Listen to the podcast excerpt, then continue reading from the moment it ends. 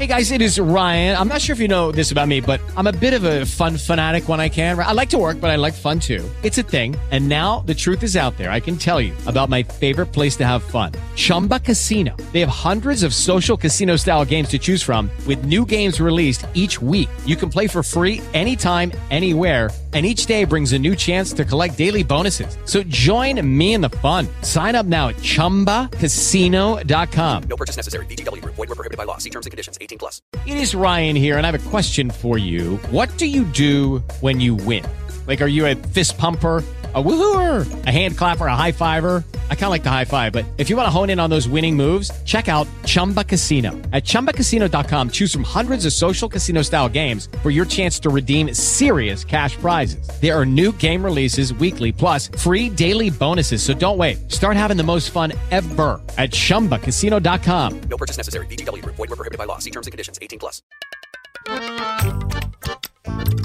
Bada. कुछ Lallan top सुनते हैं.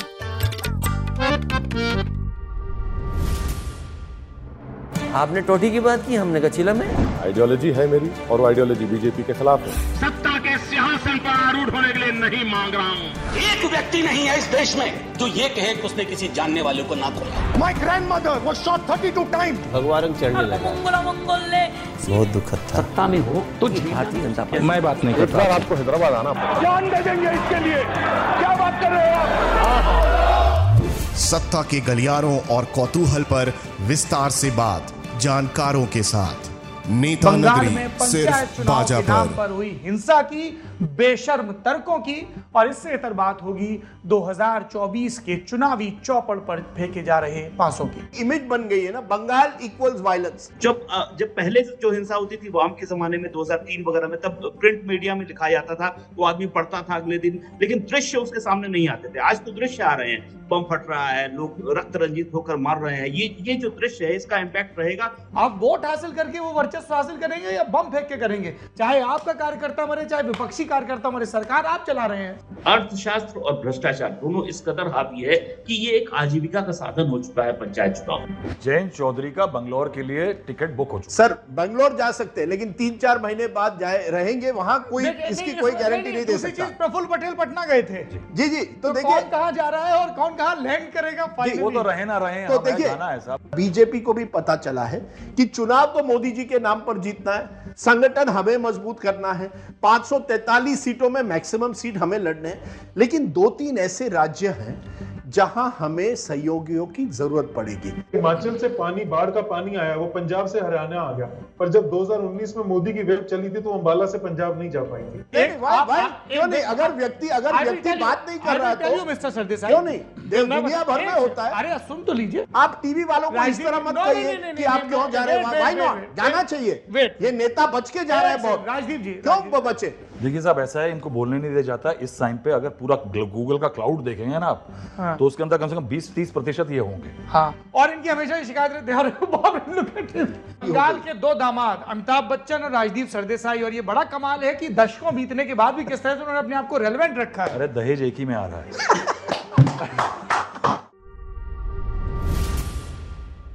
दर्द और तर्क का रिश्ता क्या है? धरती 7 दिन में ठीक ठीक कितना घूम लेती होगी? खगोल शास्त्रियों की गणना तक सीमित रहें या आसपास देखें, क्योंकि ज़िंदगी तो 24 घंटे में भी खूब बदल जाती है. और हमारी ज़िंदगी सिर्फ हमारी अपनी है क्या? क्योंकि हम रहते तो एक समाज में हैं, एक देश में हैं, एक काल में हैं, जिसके नियंता बनने का दावा अलग अलग किस्म के लोग करते हैं. किसी पॉलिटिकल साइंस के व्याख्याता से पूछेंगे तो एजेंसी शब्द का इस्तेमाल करेगा. वो संस्थाएं, वो व्यक्ति, वो प्रकृतियां जिनको शक्ति दी गई है.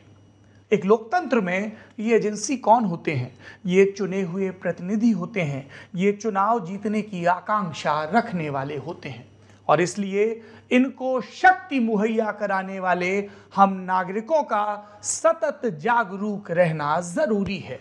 और उतना ही ज़रूरी है कि हमारी इस तंत्र में आस्था बनी रहे, जो हमारे नाम से चलता है, हमारे ठप्पे से चलता है, और जिनको हम अपना नेतृत्व देते हैं, जिनके लिए भाषा विज्ञान में शब्द है नेता, उनका काम भी सुचारू चलता रहे, उनका संकल्प पुख्ता रहे। दर्द और तर्क का रिश्ता क्या है? कोई पूछे तो पूछ सकता है हमारी और आपकी पूर्वज मीराबाई से। मेरे गले में ये जो दुशाला है ये मीरा की नगरी मीणता से आया है। कितने ही सवाल पूछे गए उनसे एजेंसीज के द्वारा, सत्ता के द्वारा, शक्ति के द्वारा, और उनका जवाब क्या होता था? एक पद पढ़ के आपको सुना देता हूँ। लोकलाज कुलकाण जगत की, दियो बहाए जन पानी, अपने घर का पर्दा कर ले मैं जोगन बौरानी। तो कोई कहे और लगातार कहता रहे कि पार्टनर तुम्हारी पॉलिटिक्स क्या है, हम कहते रहेंगे हमारी पॉलिटिक्स है संवाद, हमारी पॉलिटिक्स है जवाबदेही, हमारी पॉलिटिक्स है लगातार चर्चा, और हमारी पॉलिटिक्स है उन सब से पूछना जो पार के सेंटर्स में बैठे हैं। नमस्कार, मैं हूं सौरभ द्विवेदी और ये है नेता नगरी का एक नया एपिसोड जिसमें विस्तार से बात होगी बंगाल में पंचायत चुनाव के नाम पर हुई हिंसा की, बेशर्म तर्कों की, और इससे इतर बात होगी 2024 के चुनावी चौपड़ पर फेंके जा रहे पासों की। सबसे पहले बंगाल हिंसा पर बात। इसमें हमारे साथ जुड़ रहे हैं कई वरिष्ठ मेहमान, ऐसे भी जो फील्ड पर रहे और ऐसे भी जो दशकों से बंगाल की राजनीति को देख रहे हैं। एक एक करके आपका परिचय करवा देते हैं। स्टूडियो में हमारे साथ जुड़ रहे हैं इंडिया टुडे के कंसल्टिंग एडिटर वरिष्ठ पत्रकार जयंत घोषाल। जयंतदा, बहुत बहुत स्वागत है आपका एक बार फिर से नेता नगरी में।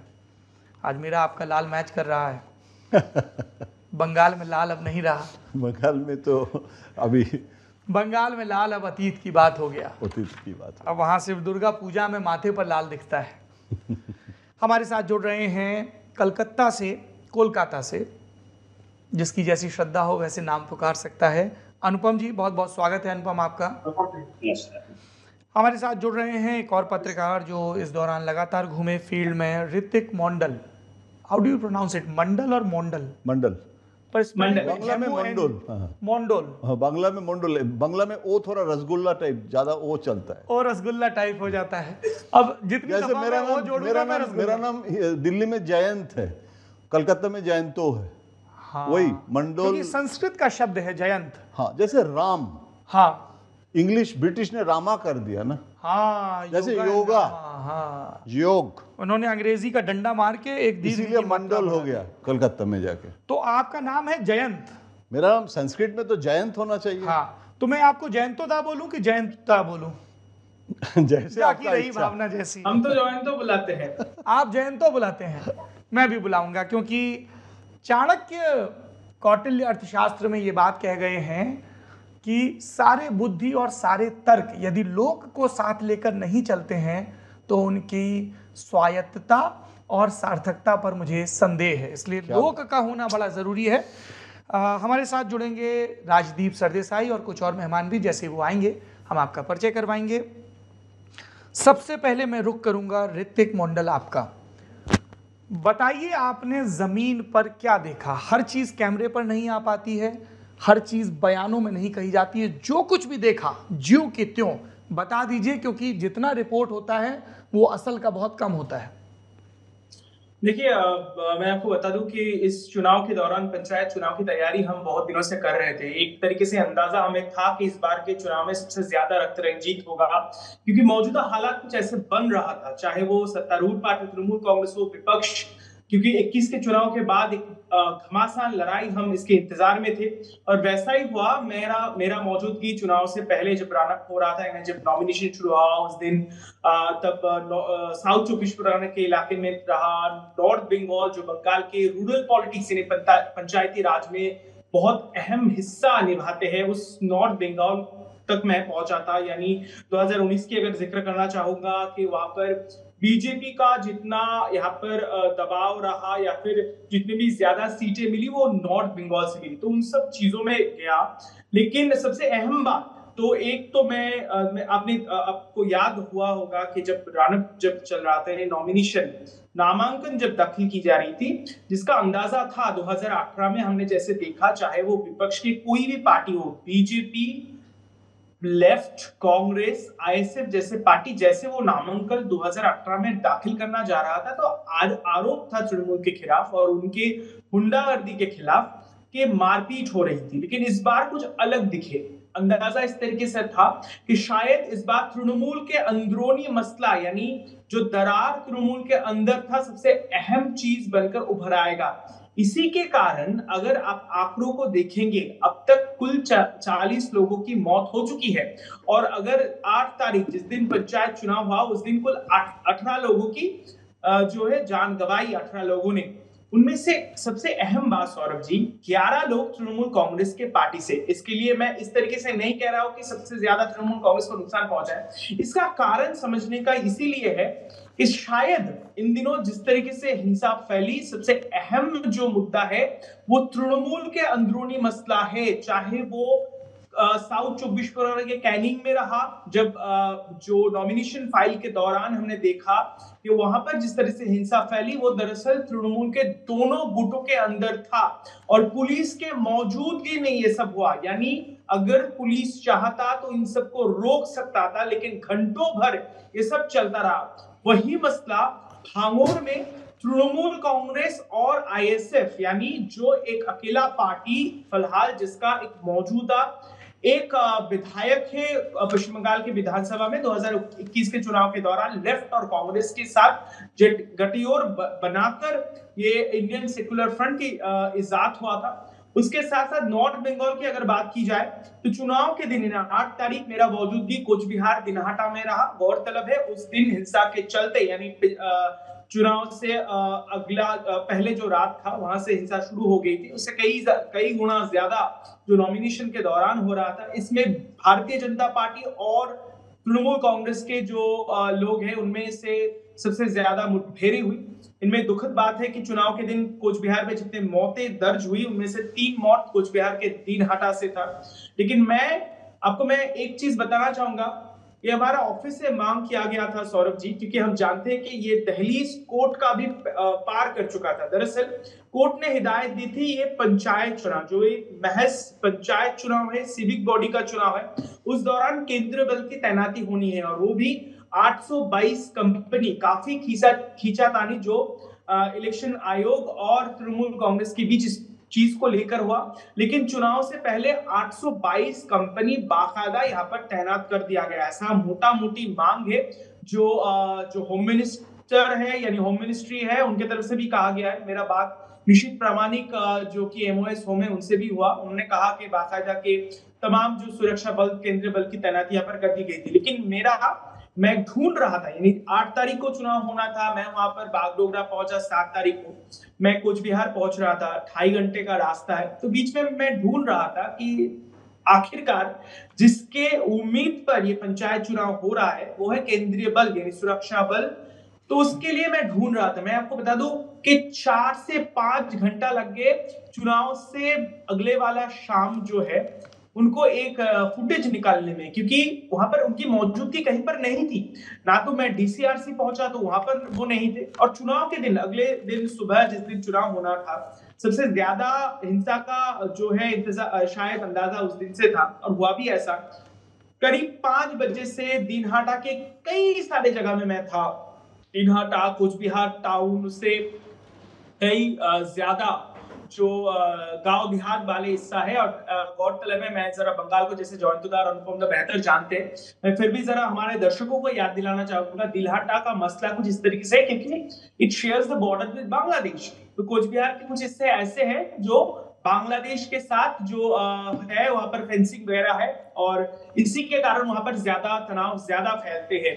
तो वहां पर केंद्रीय बल की तैनाती ना के बराबर थी, शायद इस कारण वहां पर सबसे ज्यादा जो है हिंसा फैली।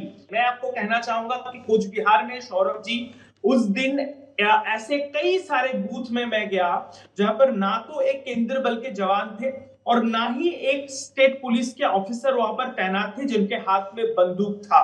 दरअसल वहां पर जो लोग वहां पर जो चुनाव का काम और सुरक्षा का काम देख रहे थे, वो थे सिविक वॉलेंटियर, जिस को इस काम पे लगाने पर अंकुश पहले ही कलकत्ता हाईकोर्ट ने कर दिया था, लेकिन हमने देखा ज्यादातर बूथों में जो सीआरपीएफ नहीं था, जो सीआईएसएफ नहीं थे, सिर्फ सिविक वॉलंटियर थे जिनके पास ना तो हथियार थे और न ही इन लोगों को रोकने की क्षमता।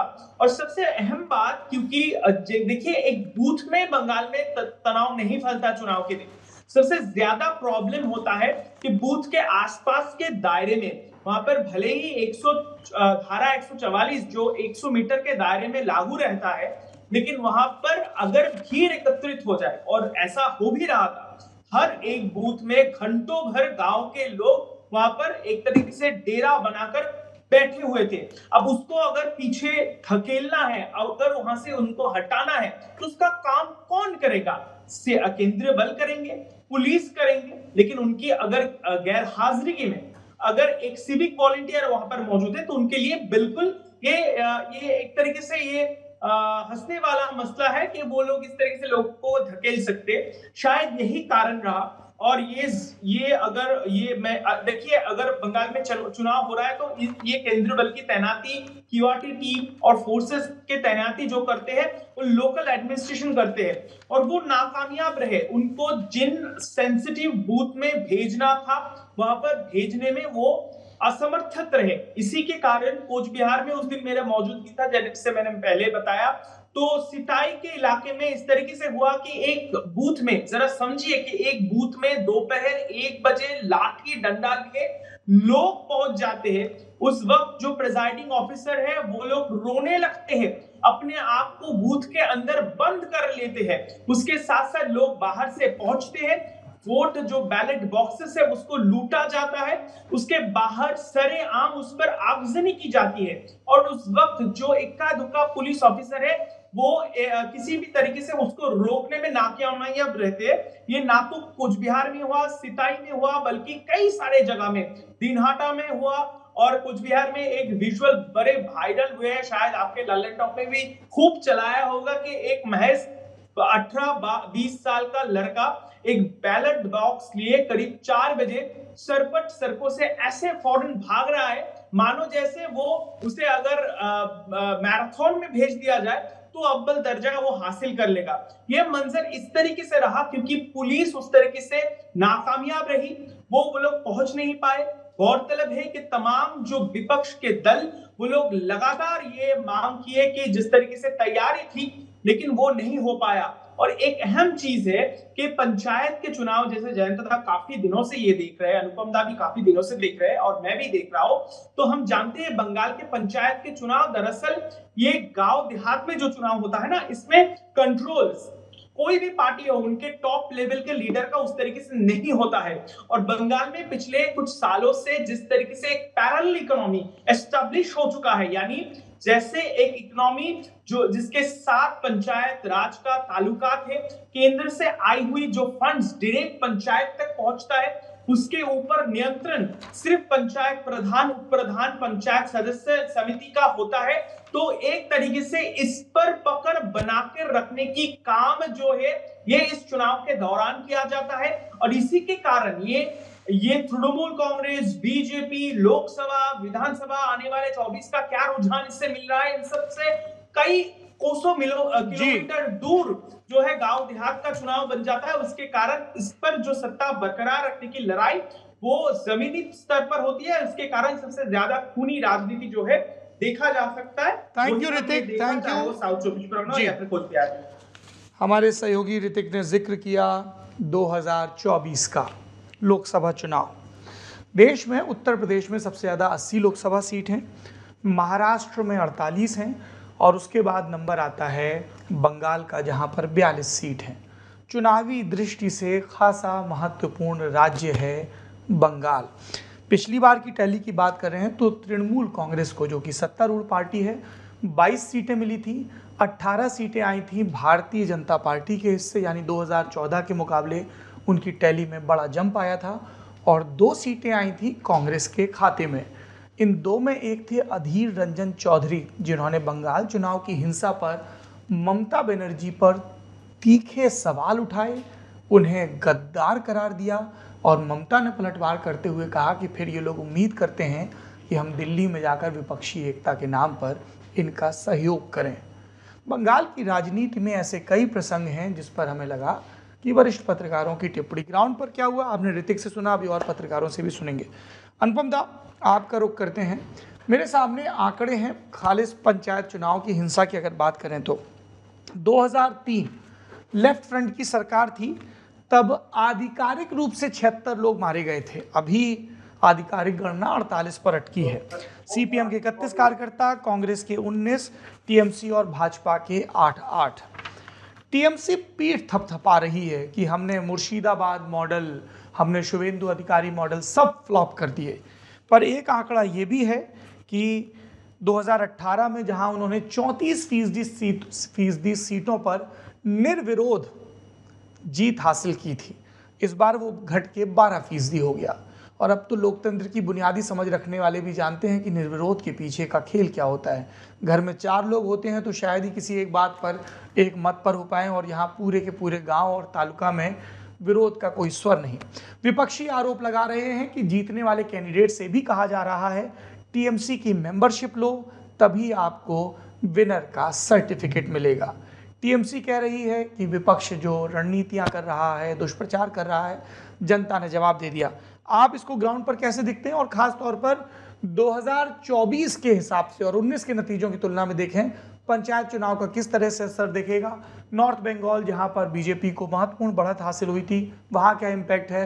शुभेंदु अधिकारी को लेकर कुणाल घोष का तंज भरा बयान आया कि अपने आप को बड़ा नेता मानते हैं, चेस्ट थंपिंग कर रहे थे, ममता को हरा के अपने ही तालके में नहीं जिता पाए। अनुपम दा। सौरभ, देखिए सबसे पहले अगर लोकसभा के परिप्रेक्ष्य में हम बात करें तो 2019 में बीजेपी को 18 सीटें मिली थी।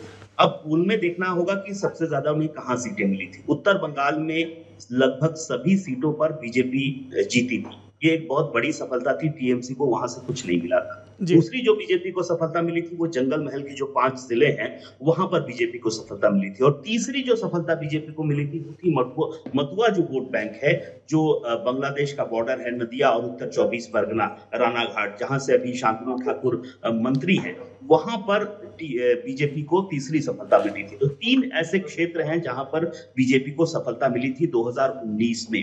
अब अगर हम पंचायत चुनाव के परिप्रेक्ष्य में देखें तो इन तीनों जगहों में सबसे ज्यादा निराशाजनक प्रदर्शन बीजेपी का रहा है उत्तर बंगाल में, क्योंकि उत्तर बंगाल में अगर हम टीएमसी का पिछले कई सालों का हिसाब किताब देखें तो टीएमसी का शुरू में भी कभी वहां पर उसका बोलबाला नहीं रहा था। शुरू में सीपीएम का बोलबाला रहा, फिर कांग्रेस भी कई जगह थी, रायगंज वगैरह जैसे क्षेत्र हैं वहां पर कांग्रेस का बोलबाला रहा था। लेकिन उसके बाद जब 2018 में चुनाव हुए, जो 2019 में चुनाव हुए, तो बीजेपी ने वहां की सभी सीटें, 7 सीटें वहां की जीत ली। तो लेकिन अब उसके बाद 2021 का अगर हम विधानसभा चुनाव देखें तो टीएमसी ने वहां पर काफी, जो बीजेपी का 2019 का जो रिजल्ट था उसके मुताबिक वो 2021 में वो रिजल्ट नहीं हुआ। काफी सीटें थी जो उन्होंने गवाई, अगर उस लिहाज से, उस गणित से हम देखें तो। और टीएमसी ने जो उनकी सीटें नहीं थी वहां पे उन्होंने अच्छा काम किया। और 2019 की अपेक्षा 2021 में जो उत्तर बंगाल का क्षेत्र है वहां पर वो अपना पांव कई जगह पसारने में कामयाब रहे। अब पंचायत चुनाव के परिप्रेक्ष्य में अगर हम देखें तो गणित कह रहा है कि उत्तर बंगाल में बीजेपी का जो प्रदर्शन रहा है निराशाजनक प्रदर्शन रहा है। बिहार जहां से निशित प्रामाणिक मंत्री आ रहे हैं उस जगह पर भी बीजेपी को बहुत ज्यादा सफलता नहीं मिली। अब हम आते हैं जंगल महल में। जंगल महल में भी अगर झाड़ग्राम, बांकुड़ा, इन जगहों का देखें तो बीजेपी को ने ठीक ठाक प्रदर्शन किया है, लेकिन उनकी जो रफ्तार अगर हम देखें, जिस रफ्तार से वो आगे बढ़ रहे थे 2019 2021 में, जिस रफ्तार से आगे बढ़े, 77 सीटें जीत गए असेंबली इलेक्शन में, उससे पहले 2019 पे 18 सीटें उन्होंने जीत ली। जो रफ्तार उन्होंने पकड़ी थी वो रफ्तार लेकिन कम हो चुकी है। जो मथुआ वोट बैंक है वहां पर भी उनका जो इस बार का प्रदर्शन है वो थोड़ा सा वो जिस रफ्तार से होना चाहिए था, ये जो अपेक्षा की जा रही थी वो नहीं हुआ। लगभग 22-23% उनको पूरे, अगर ओवरऑल पंचायत चुनाव की हम बात करें तो वोट प्रतिशत है बीजेपी का, लेकिन एक बड़ा वोट प्रतिशत है अगर हम पूरे बंगाल के परिप्रेक्ष्य में देखें तो। और जिस तरह के सीटें हम देखें तो 10,000 से ज्यादा सीटें उनको मिली हैं ग्राम पंचायत, हालांकि उनको एक भी जिला नहीं मिल पाया है, लेकिन ग्राम पंचायत की 10,000 से ज्यादा सीटें मिली हैं। तो ये बीजेपी कह रही कि बहुत अच्छी बहुत बड़ी सफलता है। मुझे लगता है कि सफलता उनको मिली है, लेकिन जिस रफ्तार से ये सफलता उनको मिलनी चाहिए थी वो रफ्तार थोड़ी धीमी हो चुकी है। और इसका क्या फल, क्या 2024 में क्या इसका फल पड़ेगा, क्या उपाय होगा, वो मैं बता रहा हूँ। वो देखिए, अब इससे पंचायत चुनाव का अर्थशास्त्र बहुत महत्वपूर्ण है। ये पूरा का पूरा अर्थशास्त्र है पंचायत चुनाव पश्चिम बंगाल में। 2003 की आप बात कर रहे थे, 76 कार्यकर्ता मारे गए थे टोटल, उनमें सबसे ज्यादा मुर्शिदाबाद में मारे गए थे, 40 से ज्यादा लोग मारे गए थे। और अब तक के सबसे रंजित इतिहास में से 2003 का जो बंगाल का पंचायत चुनाव है वो माना जाता है। लेकिन पिछले साल भी 2018 में भी लगभग 75 लोगों की मौत हुई थी अगर नॉमिनेशन वगैरह की पूरी प्रक्रिया देखें। हालांकि चुनाव के दिन में 14 मौतें हुई थी, जबकि इस बार चुनाव के दिन 18 मौतें हुई हैं। 2013 में अगर हम देखें, 2008 में हम देखें, तो रक्त रंजित इतिहास रहा है। और इसके पीछे का अर्थशास्त्र जो अभिनतिक बोल रहा था वो भी है। केंद्र और राज्य सरकार से एक एक ग्राम पंचायत को करोड़ों रुपए का फंड आता है। और अर्थशास्त्र और भ्रष्टाचार दोनों इस कदर हावी है कि ये एक आजीविका का साधन हो चुका है पंचायत चुनाव। यहाँ पर मुद्दे कुछ भी नहीं हो सकते हैं, ना होते हैं। इस बार भी हमने कोई मुद्दा नहीं देखा, ना महंगाई मुद्दा था, ना स्थानीय सड़क, ना प्राथमिक शिक्षा, प्राथमिक चिकित्सा, ये सब कोई मुद्दा नहीं था। मुद्दा सिर्फ ये था किस तरह से अपने को यहाँ पर पंचायत लेनी है, चाहे वो पार्टी, चाहे वो सत्तारूढ़ पार्टी हो, चाहे विपक्ष हो। जो गंभीर मुद्दे होते हैं, जो एकदम रूरल इंडिया से जुड़े मुद्दे हैं, एकदम रूरल बंगाल से जुड़े मुद्दे हैं, किसानों से जुड़े मुद्दे हैं, वो मुद्दे इस तरह से नहीं उठे, बिल्कुल भी नहीं उठे। तो मुख्य जो मकसद रहा वो किसी तरह से सत्ता हासिल की जाए। एक साल तक जो भी फंड आ रहे हैं वो भ्रष्टाचार के जरिए अपना घर भरा जाए, अपने गाँव के लोग जो हमारे तरफ है उनको भरा जाए। और टीएमसी में भी यही देखा गया, टीएमसी से जिनको टिकट नहीं मिला वो निर्दल के रूप में खड़े हो गए। और इसीलिए जो टीएमसी को इतना नुकसान हुआ है वो इसलिए भी हुआ है कि टीएमसी के दो फाड़ हो गए, जो जिनको टिकट नहीं मिला वो निर्दल के रूप में निर्दल खड़े हो गए या आईएसएफ के साथ चले गए। नहीं, आईएसएफ का तो देखिए, आईएसएफ का जो गढ़ है वो सिर्फ दक्षिण 24 परगना है, वो भी भांगड़ जो इलाका है वो है। अगर हम पूरे पश्चिम बंगाल की बात करें तो ऐसा बिल्कुल नहीं है। आईएसएफ एक जगह की केंद्रित पार्टी है। फुरफुरा शरीफ का जहाँ जहाँ असर है उतना इलाका, बिल्कुल बिल्कुल वो बहुत सीमित इलाका है, ऐसा नहीं कि बहुत बड़ा इलाका है। एक जिला है दक्षिण 24 परगना, उसमें जो भांगड़ एरिया है, भांगड़ ब्लॉक है, ब्लॉक 1 ब्लॉक 2 है, वहां पे उसका सबसे बड़ा गढ़ है, उसको मनाया जाता है। इसके अलावा हावड़ा के कुछ हिस्से हैं, उत्तर 24 परगना के कुछ हिस्से हैं, जबकि बाकी जो पश्चिम बंगाल है वहां पर आईएसएफ का हिस्सा नहीं है। जबकि पश्चिम बंगाल में जो हुआ, जिनको टिकट नहीं मिला वो निर्दल के तौर पर खड़े हो गए, और निर्दल के तौर पर जब खड़े हुए तो लड़ाई शुरू हुई, और अभी भी वही हो रहा है। आज की एक घटना आपको बता रहा हूँ, ये बीरभूम की घटना है, जहां पर कल रात 2:30 बजे के आसपास एक तृणमूल उम्मीदवार की दुकान और उसके गोदाम को आग लगा दी गई। अब जो आरोप लग रहे हैं, जो तृणमूल की उम्मीदवार थी सकीना खातून, वो सिर्फ 5 वोट से निर्दल उम्मीदवार से हार गई। और जो निर्दल उम्मीदवार था वो पहले टीएमसी में था, लेकिन उसको टीएमसी ने टिकट नहीं दिया तो वो निर्दल खड़ा हुआ, वो जीत गया। अब आरोप लग रहा है कि वही उसको उसी ने उसका घर जलाया, ये भी आरोप है। तो ये जो गणित है ये आप समझिए कि पूरी अर्थशास्त्र का गणित है, आर्थिक रूप से किस तरह से सत्ता पर हमें काबिज होना है। सौरभ जी, घर में 2 बहू है, एक बहू टीएमसी कैंडिडेट है तो दूसरी बहू बीजेपी के कैंडिडेट हो गए, लड़ाई इंडिपेंडेंट हो गया, बीजेपी सपोर्ट कर दी है। इंटरेस्टिंग। मैं आप दोनों से और जयंतुदा फिर मैं आपके पास आऊँगा आपकी विस्तृत टिप्पणी के लिए। पीरजादा जो आईएसएफ के कर्ता धरता है ना, अब्बास सिद्दीकी वो और असदुद्दीन ओवैसी देर सवेर उनकी भी एंट्री होनी, उनका कहना है कि जहाँ पर भी मुस्लिम वोट है वहाँ पे उनकी लड़ाई लड़ने के लिए AIMIM जाएगा, है ना। इनकी एंट्री से क्या बंगाल की डायनेमिक्स बदलेगी? क्योंकि हम जानते हैं कि 2021 के विधानसभा चुनाव में ममता बनर्जी को जो अभूतपूर्व जीत मिली, वो 200 के पार गई, उसमें मुस्लिम वोट का कंसोलिडेशन भी एक बड़ा मुद्दा था। ममता बनर्जी मुस्लिम वोटर्स को ये कन्विंस करने में कामयाब रही कि हम नहीं तो बीजेपी आ जाएगी, ये एक बड़ा मसला रहा। पर ओवैसी और सिद्दीकी, इन सब लोगों की पॉलिटिक्स यही है कि आप कब तक बीजेपी का भय दिखा के हमारा एकमुश्त वोट लेते रहेंगे। और कई लोगों ने, टिप्पणीकारों ने इस तरफ ध्यान दिलाया कि आप जो हताहत हुए हैं उनको देखिए तो ज़्यादातर आपको मुस्लिम मिलेंगे। अब मुस्लिम क्यों मिलेंगे, इसको लेके उनकी बहुत सारी वो है कि वहाँ पे 2 फाड़ ज़्यादा है, या उनमें से कई ज़िले हैं जहाँ अपोजिशन ज़्यादा है, या कई जगह जहाँ आईएसएफ का काडर भी है। टीएमसी और आईएसएफ का काडर वायलेंट हुआ और इसकी वजह से ये सब हुआ। आप जयंतुदा इसको किस तरीके से देखते हैं, एक इस पर्टिकुलर एंगल से माइनॉरिटी वोट के, मुस्लिम वोट के, और पूरे ओवरऑल कंटेक्स्ट में भी? देखिए, मुस्लिम जो वोट है वो शतकरा मतलब 30% पश्चिम बंगाल में 30 से 34 के बीच बताते हैं आंकड़ा। हाँ, अभी ये 30% वोट इन ब्लॉक इतना दिन ममता बनर्जी को मिल रहा है।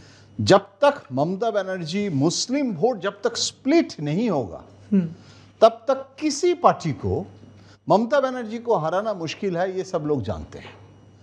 अभी इस समय ओएसी जो कोशिश पहले किए थे जितने एग्रेसिवली, उसमें स्ट्रैटेजी बदल के वो सिद्दीकी को सामने रख के इसमें ज़्यादा कामयाब हासिल हो सकता है ये लग रहा है, क्योंकि बंगाली मुस्लिम और उर्दू स्पीकिंग मुस्लिम में भी बहुत अंतर है पश्चिम बंगाल में, और अर्बन उर्दू स्पीकिंग मुस्लिम कम है, Bengali speaking Muslim district wise ज़्यादा है। और इस समय मुस्लिम सिद्दीकी का जो कैंपेन है, सिर्फ मुस्लिम नहीं, उसके साथ schedule caste, OBC, Dalit issue के साथ भी वो लोग कर रहे हैं कि हम सिर्फ मुस्लिम के लिए कैंडिडेट नहीं दे रहे हैं। मतलब 20 कैंडिडेट असेंबली के समय अगर मुस्लिम दिए हैं तो 20 बाकी नॉन मुस्लिम कम्युनिटी को भी कैंडिडेट कर रहे हैं। जो आप कह रहे हैं कि बीजेपी को दिखा के सिर्फ मुस्लिम का, और वो जो कैंपेन कर रहे हैं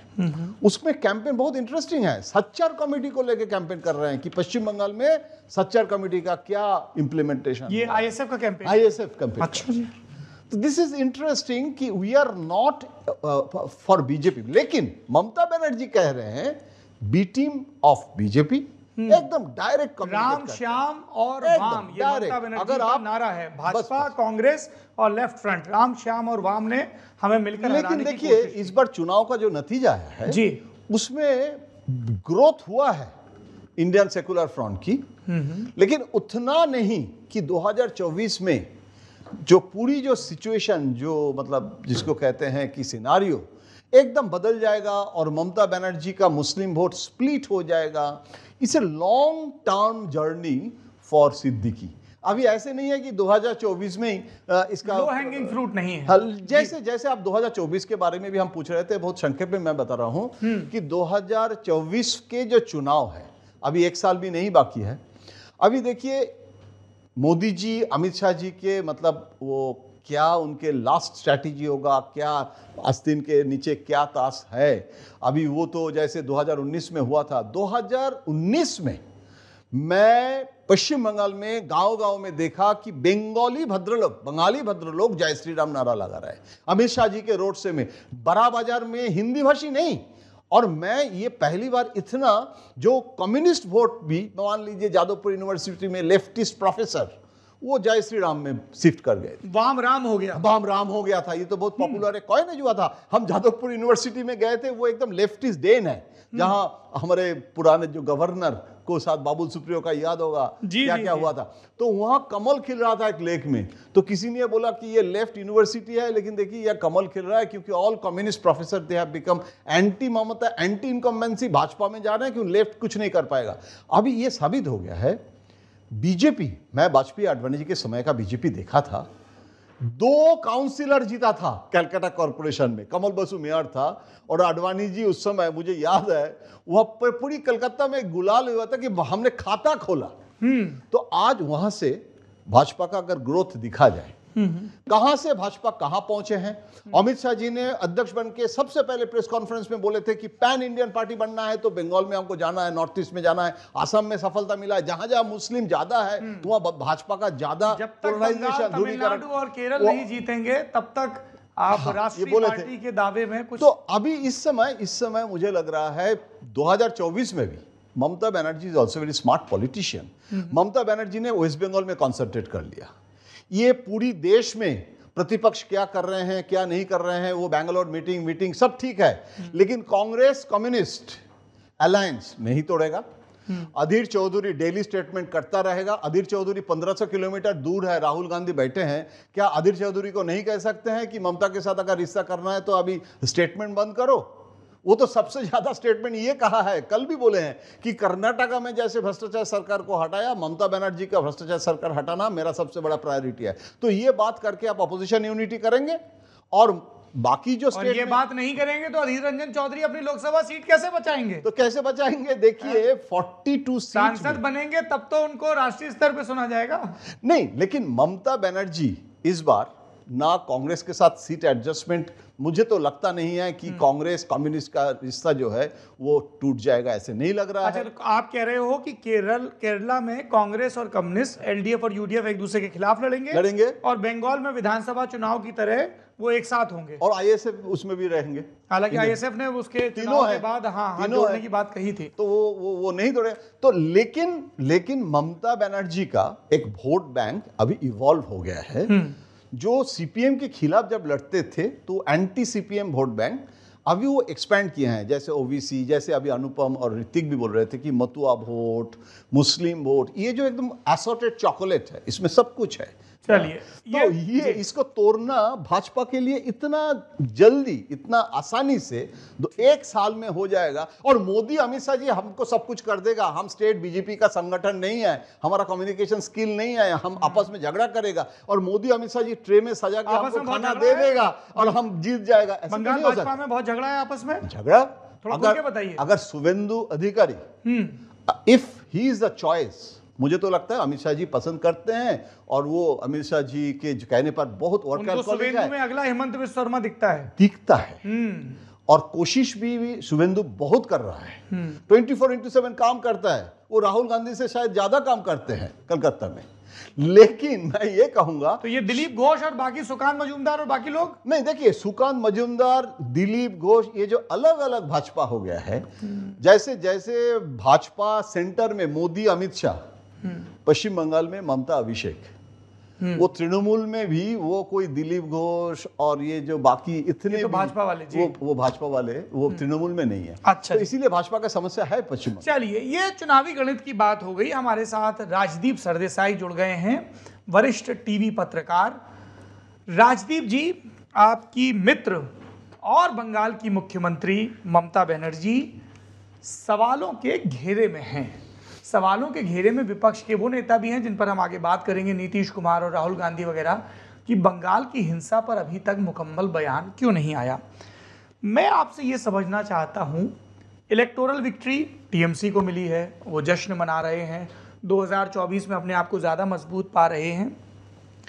हाई कोर्ट की टिप्पणियाँ, सुप्रीम कोर्ट का दखल देने से इनकार, केंद्रीय सुरक्षा बलों का भेजा जाना लेकिन उनका ईमानदारी के साथ उनकी तैनाती ना किए जाना, केंद्रीय सुरक्षा बलों की राज्य के निर्वाचन आयोग के साथ जो लेटरबाजी चली, वो सब ये तो दिखाता ही है कि वॉट अबाउटरी की आड़ में टीएमसी इस हिंसा को या तो जस्टिफाई कर रही है या एक्सेप्ट कर रही है। और आखिरी में उनका बयान आता है कि देखिए साहब, सबसे ज़्यादा तो हमारे ही मारे गए, तुम्हारे भी क्यों मारे गए? लॉ एंड ऑर्डर स्टेट का सब्जेक्ट है, पुलिस आपके में है, 5 साल आप क्या कर रहे हैं जो हो रहा है? क्योंकि लगातार ये खबरें आती, फलानी जगह बम फटा, ढिकानी जगह बम बनाया जा रहा था, एक border state. With the Lucky Land Slots, you can get lucky just about anywhere. This is your captain speaking. We've got clear runway and the weather's fine, but we're just going to circle up here a while and get lucky. No, nothing like that. It's just these cash prizes add up quick. So I suggest you sit back, keep your tray table upright, and start getting lucky. Play for free at LuckyLandSlots.com. Are you feeling lucky? No purchase necessary. Void where prohibited by law. 18+ terms and conditions apply. See website for details. It is Ryan here, and I have a question for you. What do you do when you win? Like, are you a fist pumper? A woohooer, a hand clapper, a high fiver? I kind of like the high five, but if you want to hone in on those winning moves, check out Chumba Casino. At ChumbaCasino.com, choose from hundreds of social casino style games for your chance to redeem serious cash prizes. There are new game releases weekly, plus free daily bonuses. So don't wait. Start having the most fun ever at ChumbaCasino.com. No purchase necessary. VGW Group. Void where prohibited by law. See terms and conditions. 18+. जहाँ एक political stability है, आप 2011 से सत्ता में हैं, तो ये बहुत कमजोर तर्क साबित होते हैं। I want to know mister Sardesai, politically आप इसको कैसे देखते हैं? ममता बनर्जी जो एक अपनी नेशनल इमेज बिल्ड करना चाहती हैं, नीतीश और केसीआर के बरक्स एक रीजनल छत्रप के तौर पे, और ओवरऑल बंगाल में पॉलिटिकल वायलेंस को जिस तरीके से साहब पहले भी होता था, मतलब पहले भी होता था तब भी गलत था, वो लेफ्ट के टाइम हुआ तब भी गलत है, आगे किसी के टाइम होगा तब भी गलत है, योर टेक। सौरभ भाई, पहले तो आप ये जब कहते ना आपकी मित्र, इससे मैं पछताता हूँ क्योंकि लास्ट टाइम एक प्रोग्राम में मैंने कहा था मैं ममता जी के घर गया था चाय के टाइम पे और रसगुल्ला वहाँ मुझे मिला था। उसके बाद बीजेपी के आईटी सेल ने लगातार चलाया कि राजदीप सरदेसाई ममता बनर्जी के घर जाकर रसगुल्ला खाते हैं। तो आपके अब आप बंगाल के मोदी भी है, 2014 तक वो आपको फोन करते थे राजदीप भाई चुनाव में क्या लगा। देखिए, पत्रकारों का काम है नेताओं के साथ बुनियादी मित्रता रखना ताकि खबरों का लेन देन होता रहे, बाकी आप रसगुल्ला खाएं, खीर खाएं, बिरयानी खाएं, आपका एपेटाइट। देखिए, जब आप बंगाल के मुख्यमंत्री से मिलते हैं तो वो आपको रसगुल्ला खिलाएंगी, जब आप महाराष्ट्र के मुख्यमंत्री से मिलते हैं कौन से वाले, एकनाथ शिंदे, उद्धव ठाकरे या फडणवीस, देखिए तीनों ने मुझे कई सालों से जब मैं महाराष्ट्र में जाता हूँ तीनों ने बड़े अच्छी तरह से खाना खिलाया। मायके वाली बात है भाई साहब। देखिए, एक बार जब मैं फडणवीस जी के घर गया था उसी टाइम गणेश चतुर्थी था तो उन्होंने पूरन पोड़ी खिलाई। कुछ महीनों पहले हम एकनाथ शिंदे से मिलने गए थे तो वहाँ उन्होंने हमको रात को डिनर मुख्यमंत्री के बंगले पे खिलाई। उन्होंने एक नया केटरर रखा है, बड़े शौकीन है वो खुद खाने के, उन्होंने मछली खिलाई भोजन। हाँ, उधर पूरा करिए, खाना खाने के बहुत शौकीन है। बिल्कुल, लेकिन आप हमारे दामाद है राजीव। नहीं, वो तो हूँ मैं, बिल्कुल हूँ। आप सुन रहे हैं और ये आप जानिए उद्धव ठाकरे, अमिताभ बच्चन को बोलते हैं और राजीव को भी बोलता है, हमारा बंगाल का दामाद है। और कई सालों पहले मैं बाल ठाकरे के साथ एक प्रोग्राम कर रहा था तो उन्होंने बड़ी अच्छी क्रैब्स हमें खिलाई थी, खेखड़े जिसे हम कहते हैं मराठी में। चलिए, आप आते हैं food blogger panchayat violence. Panchayat violence पर आपने जो पूछा जी, ममता बनर्जी की राजनीति जो मुझे नजर आती है कि आप क्रोनोलॉजी समझिए, समझाइए। 2021 का चुनाव होता है, सारी बीजेपी की सेना ममता बनर्जी को टारगेट करने में लगी रहती है। दीदी ओ दीदी प्रधानमंत्री लगातार कहने लगते हैं और एक माहौल बनाया जाता है कि ममता बनर्जी वो चुनाव हारने वाली है। आखिर में ममता बनर्जी वो चुनाव जीतती है और काफी मार्जिन से जीतती है, हैट्रिक करती है। एक ऐसे समय जब हर राज्य में ऐसा लगता है केवल बीजेपी का एक वेव है, एक दिल्ली छोड़ के बाकी सब जगहों पे बीजेपी जीत रही है, तो एक माहौल बना हुआ है। 2020 में भी नीतीश कुमार बीजेपी जीतते हैं बिहार में, तब ममता बनर्जी के कुछ करीबी उनको कहते हैं देखिए ये अच्छा प्लेटफॉर्म है, अच्छा मौका है, कोई चैलेंजर देश में इस समय नजर नहीं आता मोदी जी को चैलेंज करने में, आप वो गैप करिए। वो गैप फिल करते करते ममता बनर्जी क्या करती है, तृणमूल कांग्रेस को एक्सपैंड करने की कोशिश करती है। तृणमूल कांग्रेस गोवा चली आती है, जो मेरी एक होम स्टेट है, वहाँ भी मछली बड़ी अच्छी मिलती है, लेकिन ममता बनर्जी वहाँ आ जाती है। ममता बनर्जी नॉर्थ ईस्ट में अपने आप को एक्सपैंड करने की कोशिश करती है। मेघालय में कांग्रेस को तोड़ा जाता है और मुकुल संगमा को अपनी तरफ करती है। तो एक तरह से ममता बनर्जी आप देखेंगे उन 4-5 महीनों में सेकेंड हाफ ऑफ 2021 बंबई चली जाती है, वहाँ लोगों से मिलती है, एक अपनी नेशनल प्रोफाइल बनाने की कोशिश करती है। फिर होते होते क्या होता है, गोवा में तृणमूल कांग्रेस को बुरी तरह से हार खानी पड़ती है, वो ज़्यादा सभी सीटों पर हारती है और एमजीपी के साथ अलायंस करने के बावजूद भी उनको कोई यश वहां नहीं मिलता है। MGP is guys Maharashtra Gomantak party, उनके साथ उन्होंने समझौता किया था, यही पार्टी फिर बीजेपी में चली जाती है, ममता को वहां यश नहीं मिलता है। ममता को नॉर्थ ईस्ट में भी, मेघालय में कोई सफलता नहीं मिलती है और एक त्रिपुरा में नहीं मिलती है। तो एक माहौल बन जाता है कि ममता बनर्जी की ये जो एक्सरसाइज थी दूसरे राज्यों में जाने की, वो असफल होती है। उस बीच में इसी समय, इसी महीने पिछले साल क्या होता है, उनके कुछ करीबियों पर रेड्स होते हैं, उनके एक मंत्री के घर में बहुत पैसा मिलता है, करप्शन के सीरियस एलिगेशंस होते हैं और ममता बनर्जी उसी समय उपराष्ट्रपति चुनाव जब होता है, वेस्ट बंगाल के उस समय जो गवर्नर है जगदीप धनखड़ जी, जो अब उपराष्ट्रपति है, उनको वो न्यूट्रल रह जाती है। एक ऐसे समय जब सबकी निगाहें ममता बनर्जी पर है कि ममता बनर्जी क्या विपक्ष की नेता बनेगी, उनकी अध्यक्षता करेगी, ऐसे समय पे ममता बनर्जी मार्गरेट आल्वा को सपोर्ट नहीं करती है, वो न्यूट्रल रह जाती है। जगदीप धनखड़ उनके विरोधी थे, बंगाल के गवर्नर जब थे, इसके बावजूद ममता बनर्जी उनका विरोध नहीं करती है। क्या मैसेज जाता है कि ममता बनर्जी ने कोई डील कर दी है। एक फोटोग्राफ निकलता है, हेमंत बिस्वा शर्मा, जगदीप धनखड़ और ममता बनर्जी राजभवन में, दार्जिलिंग वाले राजभवन में, और एक बीजेपी के भी कुछ लोग प्रचार करने लगते हैं कि ममता बनर्जी को हमने न्यूट्रलाइज किया है। उस एक माहौल में ममता बनर्जी लगता है कहीं बैकफुट पे है। जो 2021 में फ्रंट फुट पे थी, 2022 होते होते बैकफुट पर चली आती है। और फिर मार्च के महीने में इसी साल सागरदीघी में एक बाय इलेक्शन होता है जी, और उस बाय इलेक्शन में एक ऐसी सीट में जो सेफ सीट मानी जाती थी तृणमूल ने, यानी 2011 से जीते थे, पिछले बार मुझे लगता है 50,000 से ज्यादा वोटों से 2021 चुनाव में जीते थे, 2023 चुनाव में 22-25,000 से हार जाती है कांग्रेस के खिलाफ, वो भी अधीर रंजन चौधरी के करीबी।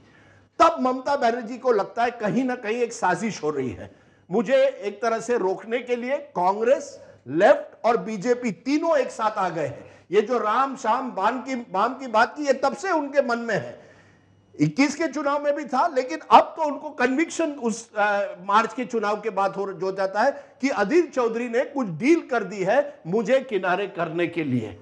उनका वैसे ही पहले से गुस्सा कांग्रेस पर था, विशेषतर राहुल गांधी पर। जिस तरह से राहुल गांधी ने लेफ्ट के साथ दो बार 2016 में और 21 में अलायंस करके ममता बनर्जी को, उनको लगता है, हराने की कोशिश की, वो तो गुस्सा ही था, लेकिन अधीर रंजन चौधरी से और भी है, क्योंकि अधीर रोज उनको टारगेट कर रहे हैं। ऐसे माहौल में जब पंचायत चुनाव होते हैं, ममता बनर्जी को लगा ये मौका है अपने आप को रीएस्टैब्लिश करना कि आई एम नेता नंबर वन, कि जब अब मैं विपक्ष के महागठबंधन में जाऊंगी, मैं जाऊंगी कि मैं देश के नंबर 3 राज्य, आपने जो आंकड़े गिनाए, 80 सीट यूपी के, 48 सीट महाराष्ट्र के, 42 सीट बंगाल के, तीसरे बड़े राज्य की मैं नेता नंबर 1 हूं। तो मैं जब अब बात करूंगी राहुल गांधी से या खड़गे जी से या अन्य लीडर से, I will speak from position of strength. उनको लगता है पंचायत पोल ने उनको एक कॉन्फिडेंस दिया है। लेकिन Mamata Banerjee is a intelligent leader, वो जानती है कि लोकसभा चुनाव अलग होगा, वो ये भी जानती है कि 2019 में बीजेपी के जो 18 सीट आए वो इस वजह से आए कि चुनाव बाइपोलर हो गया। कांग्रेस का वोट बिल्कुल खत्म हो गया, 7.5% मुझे लगता है कांग्रेस का वोट हुआ, और जब बाइपोलर हुआ बीजेपी को 40% मिलते हैं, ममता बनर्जी को 43% वोट मिलता है। अब ममता बनर्जी के सामने सवाल उठता है कि 2024 के चुनाव में अगर ये महागठबंधन बन रहा है तो क्या मैं सीताराम येचुरी और राहुल गांधी के साथ चुनाव लड़ूंगी या मैं अकेला लड़ूंगी। मुझे लगता है ममता बनर्जी की प्रेफरेंस है कि जो भी हो बंगाल में आई विल डिसाइड, मैं किसी के साथ इस समय गठबंधन नहीं करूंगी, क्योंकि मुझे लगता है ये सब मुझे खत्म करने में धोखेबाजी। ठीक है, ममता बनर्जी के मन में ये बात लग गई है कि कांग्रेस और लेफ्ट दोनों उसे, खास करके लेफ्ट, उसे खत्म करने के लिए। सब समझ लिया। आप तो हमें ये बताइए, मुख्यमंत्री का, राज्य निर्वाचन आयोग का, राज्य में शांतिपूर्ण ढंग से पंचायत चुनाव कराने में विफल रहना, केंद्रीय एजेंसियों का ठीक से इस्तेमाल ना करना, इस पर भी तो कुछ बोल दीजिए।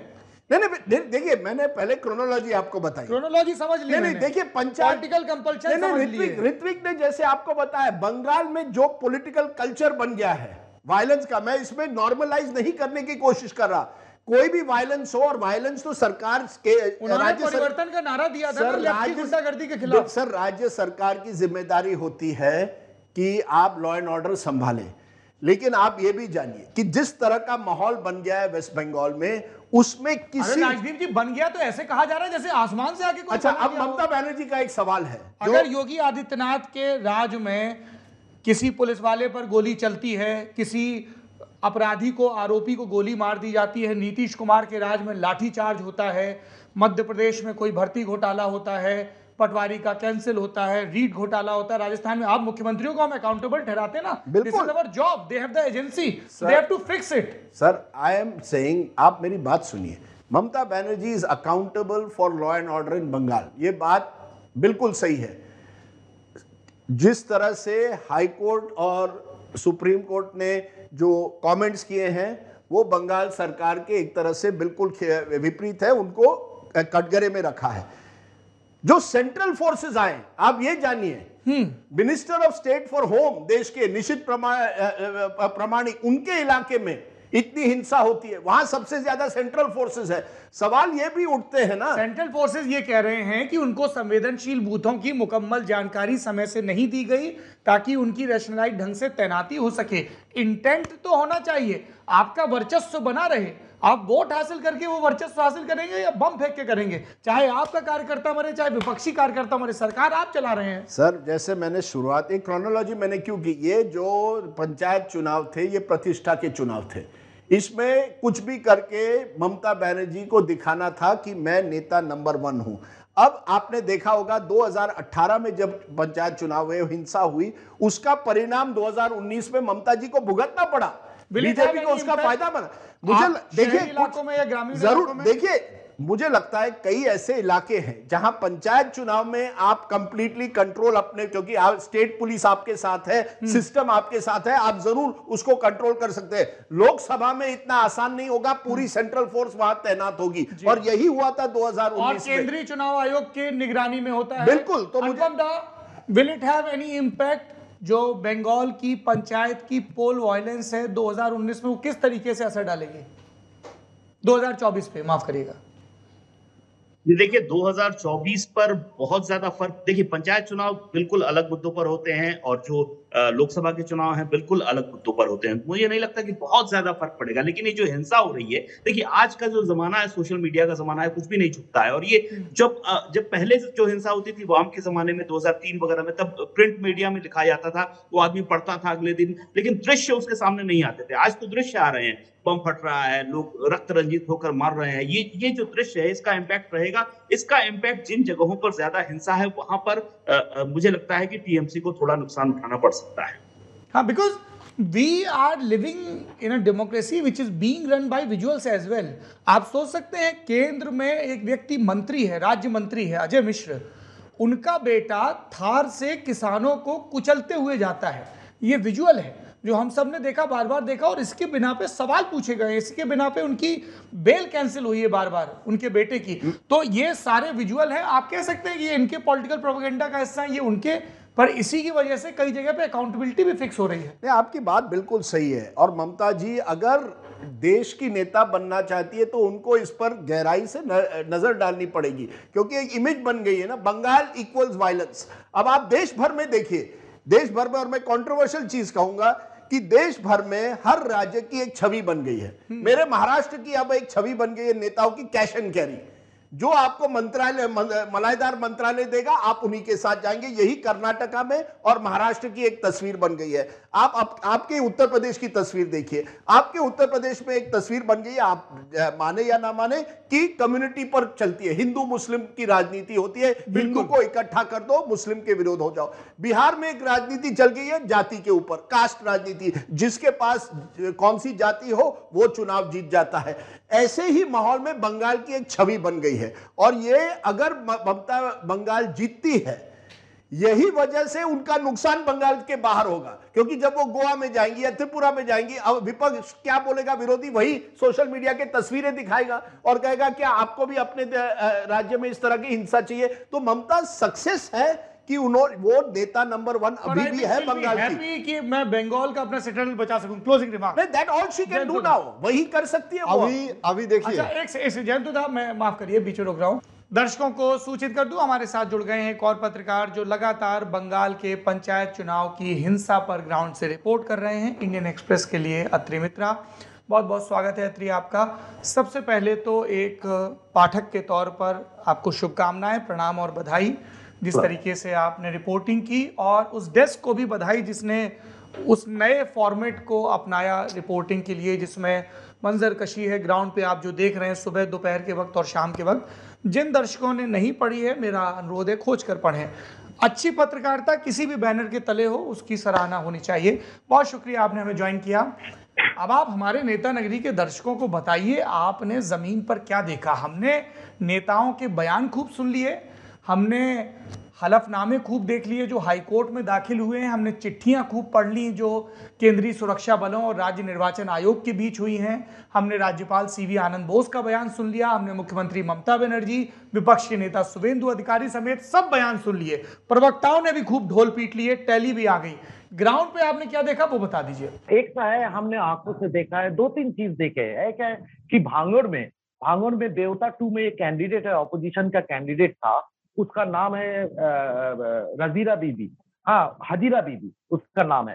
तो वो सीपीएम का कैंडिडेट था, उसको मिस्क्रींट्स ने क्या रात भर उसके एरिया में पूरे एरिया में बॉम्बिंग किया और उसके वो अपने घर से भाग के उसके भाई के घर गया, भाई के घर चले गए थे किसी तरह वो सुबह अगर निकल के आ सके। लेकिन वो मिस्क्रींट्स जो है वो जान गए कि वो भाई के घर गए, तो उसमें रात 2:30 बजे जाके उसके घर के बाहर वो ताला लगा के चले गए हैं। और बार-बार दिन में बार-बार आके वो थ्रेट कर रहे हैं कि कोई अगर उसके घर में ताला खोल दे या ताला तोड़ दे तो उसको मार डालेगा। तो वो उस जगह में क्या हुआ, कैंडिडेट पूरा दिन वो कैंडिडेट ही नहीं निकल पाए।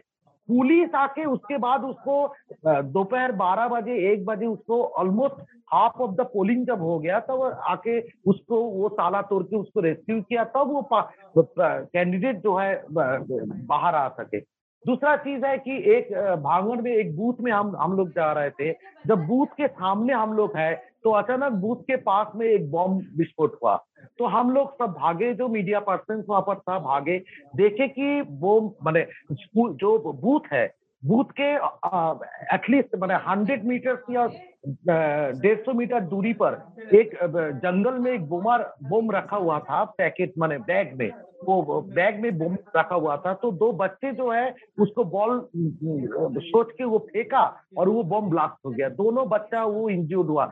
देखिए 2024 के पहले ममता बनर्जी जानते हैं, जैसे राजदीप भी बोले हैं कि she is a intelligent leader, जानते हैं लिमिटेशन कहाँ है। अभी सिर्फ पश्चिम बंगाल में 42 सीट में कॉन्सेंट्रेट कर रहे हैं और ममता बनर्जी को पता है कि 42 सीट में 18 सीट बीजेपी को मिला था, वहां अगर वो घटा सकते हैं तो नेशनल लेवल में भी पोस्ट पोल अगर कोई पॉसिबिलिटी है, क्योंकि अभी पोस्ट प्री पोल कोई अलायंस या कोई front UPA 3 committee Nitish Kumar बोल रहे हैं। Mamata Banerjee is quite sceptic, जो मेरा सोर्सेस कहते हैं कि she is quite sceptic on this move. अभी वो वेस्ट बंगाल में ज्यादा कॉन्सेंट्रेट करके पहले 18 सीट के, और बीजेपी के तरफ से बीजेपी को बंगाली का पार्टी होना पड़ेगा। वो जो जिस तरीके से यूपी में बीजेपी जीतते हैं वो हो सकता है, Shyama Prasad Mukherjee is the founder, लेकिन आज 2024 में भाजपा को बंगाली पार्टी अभी तक जो आइडेंटिटी है वो नहीं कर पा रहे हैं ममता के साथ, जो उनका एक बड़ा प्रॉब्लम है। तो वो बीजेपी भी जानते हैं, वो टॉप लीडरशिप जानते हैं। एक हाइपोथेसिस बताई जा रही है कि तमाम अगर मगर के साथ यदि 2024 में भारतीय जनता पार्टी अपने दम पर बहुमत के आंकड़े तक नहीं पहुंचती है तो क्या 2004 With the Lucky Land Slots, you can get lucky just about anywhere. This is your captain speaking. We've got clear runway and the weather's fine, but we're just going to circle up here a while and get lucky. No, nothing like that. It's just these cash prizes add up quick. So I suggest you sit back, keep your tray table upright, and start getting lucky. Play for free at LuckyLandSlots.com. Are you feeling lucky? No purchase necessary. Void where prohibited by law. 18+ terms and conditions apply. See website for details. Judy was boring. Hello. Then Judy discovered Chumbacasino.com. It's my little escape. Now Judy's the life of the party. Oh, baby, mama's bringing home the bacon. Whoa, take it easy, Judy. The Chumba life is for everybody. So go to ChumbaCasino.com and play over 100 casino-style games. Join today and play for free for your chance to redeem some serious prizes. Ch-ch-chumba. ChumbaCasino.com. No purchase necessary. Void where prohibited by law. 18+ terms and conditions apply. See website for details. की तर्ज पर विपक्ष एकजुट होगा, और अगर एकजुट होता है और मान लीजिए फॉर आर्ग्यूमेंट से कि कांग्रेस सबसे बड़ी पार्टी रहती है लेकिन उसके नाम पर कई रीजनल पार्टीज गंभीर एतराज जताती हैं, तो फिर दावा उसका होगा जो दूसरे नंबर पर सबसे आगे है। ममता बनर्जी के रणनीतिकारों के मुताबिक उनकी गणित ये है कि अगर वो 30 सीट 35 सीट पर पहुंचती हैं और तब वो सबसे बड़ी रीजनल पार्टी होती हैं तो क्या उनकी राष्ट्रीय आकांक्षाओं की पूर्ति हो सकती है। सबको दिल्ली की गद्दी पर बैठना है और दिल्ली पानी के नीचे करा रही है और मुगल कालीन पेंटिंग्स में अपना हश्र खोज रही है जब लाल किले के बगल से यमुना बहती थी। बढ़ते हैं दूसरे सत्र की तरफ। आप सभी मेहमानों का बहुत बहुत शुक्रिया। विपक्ष ये वो शब्द है जिसे दायित्व मिला है संसदीय लोकतंत्र में सत्ता की निगरानी करने का, चौकन्ने रहने का और ये देखने का कि तंत्र संचालन का हक जिनको दिया गया है वो मदोन्मत्त तो नहीं हो गए हैं, पथ भ्रष्ट तो नहीं हो गए हैं। लेकिन विपक्ष फौरी तौर पर होता है, आज जो विपक्ष में हैं कल को वो सत्ता पक्ष में आ सकते हैं और आज जो सत्ता पक्ष में थे बीते दिन वो विपक्ष में थे।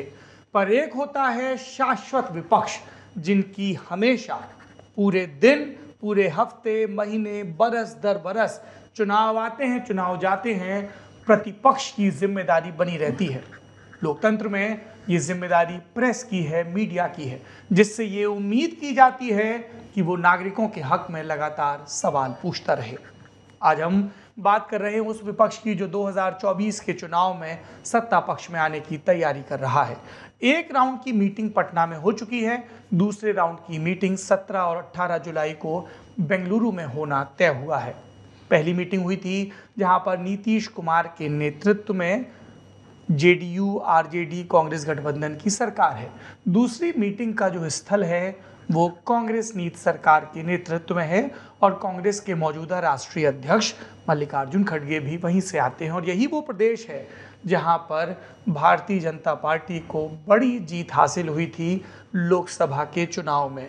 तो उस हिसाब से भी कांग्रेस के लिए और विपक्ष के लिए ये एक महत्वपूर्ण राज्य है, क्योंकि हम सब जानते हैं इसी बरस हुए विधानसभा चुनाव में भाजपा वहाँ खेत रही और कांग्रेस को शानदार जीत मिली।